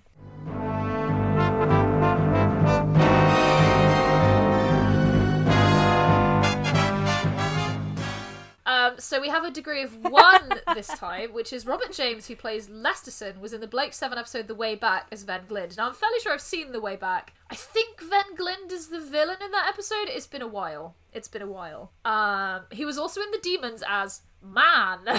Ooh. Very descriptive. Spicy. Um, he was a very prolific actor from the late 50s up until the late 90s. And then he appeared in one thing just before his death. He died in 2004. Okay. But he was reliably in Okay. a lot of television. Like, I'm sure if we watched some other TV from around this time, he would probably pop up. Then we would find him Um, and speaking of Lord Peter Wimsey, he was in Five Red Herrings, which is a story Ah. I have never managed to read. It is notoriously extremely boring and difficult to follow. Um, it's a timetable mystery. Have you ever heard of timetable mysteries, eh? No. It's a genre of No, mystery not. from the 1930s, which has thankfully not really survived, in which pretty much everything relies on your ability to interpret clues based on a, like a train timetable, which I can't do reading a train timetable to figure out what time my train is coming. Like I can't do a puzzle to do with train timetables. I can barely do one of those maths problems that's like the, the the train from Glasgow takes an hour and 30 minutes to get to Aberdeen. How long does it take to get to Edinburgh if Edinburgh is 3.5 times as far away? Like I can't Yeah. do it. Yep. Can't do it. But yeah, so we got we got a degree of one, and he was very good in this serial. We admire Robert James for his Yeah. skill of being completely unhinged when necessary. Yeah, very convincing. Oh, time to out of five Yes. it. Um, I'm gonna. Ooh, I'm gonna give it a solid five mysterious capsules fished out of a mercury pond out of five. Ooh, that's a lot of capsules. Um, I'm gonna give it five attempts to unlock a sonic lock out of five. it's very, very good. That's a solid. When was the last time we had like two fives? I think probably Remembrance of the Daleks. Oh yeah, We yeah, probably yeah, gave that wasn't fives, long right? We must have given that fives. If we didn't, I'm going back and Got to editing to, give give it it fives. It is a perfect bit of TV. All right, so Overall ranking. Um, I mean, it's going near the top, isn't it? oh, it's got to. Ooh, Sorry, could have changed the spelling. Uh, sorry. it's fine. It's Um, very. I don't know. Is it below or above Remembrance? I got. I would put it between. Ooh, oh boy, we had. Oh boy. Oh Boy. Oh man. I'd probably put it below Demons. See, I would put it above Demon. I, I would put it above Battlefield and below Remembrance. Okay. So we actually have a separation of an entire two spaces in this case. Just because every time we talk about the demons, we go, we love it, but it's too long. Whereas Yeah. with Power of the Daleks, none of our none of our issues with it, which are like limited issues, which is that there's two women in it. Um, Mm. like none of them are that it's too long. It is perfectly paced, and it's a six-parter, and I feel that like that merits rewarding. That's so rare, and it, let's let's put it below Remembrance Yes, then. below Remembrance and above Battlefield. So our ranking now, the top five are Remembrance, Power, Battlefield, the Demons, and the Mutants, because we have taste. Yay! Um, right, so where do we think it's going to be on the Mighty 200? I think it's gonna be quite high, like I'm thirty-one. going to say 60. 21! Damn! Nice. Like, I think it deserves to be there. I'm just pleased. Yeah, we very rarely agree with the Doctor Who magazine Yeah, rankings, below the but yeah, when it's we below do, the Deadly Assassin and above Army of Ghosts slash Doomsday, Mm. which I think is a little bit high, but that's like recency bias for Army of Ghosts, I think. exactly, yeah, and Deadly Assassin does Yes. deserve to be that high. But yes, and I've started reading the novelization and it's good so far. so we give it good so far. All right, I think this is um an episode. It certainly is. It's not our longest recording no, session and there ever. is a big pause in the middle. So thank you very much for listening to record. Fucking hell. Thank you very much for listening to Reversing Polarity, a Doctor Who fan cast. Uh, you can find us uh, elsewhere on the internet on Twitter at PolarityPod or on Tumblr at polaritypod.tumblr.com. You can find me on Twitter at .sayers and AIM at AIM Tell Stories. That's AIM A-Y-M, if you haven't caught on to that by now. Um, thank you very much for listening. Rate and review on iTunes, should you be able to do so. And we will see you in two weeks-ish for Full Circle.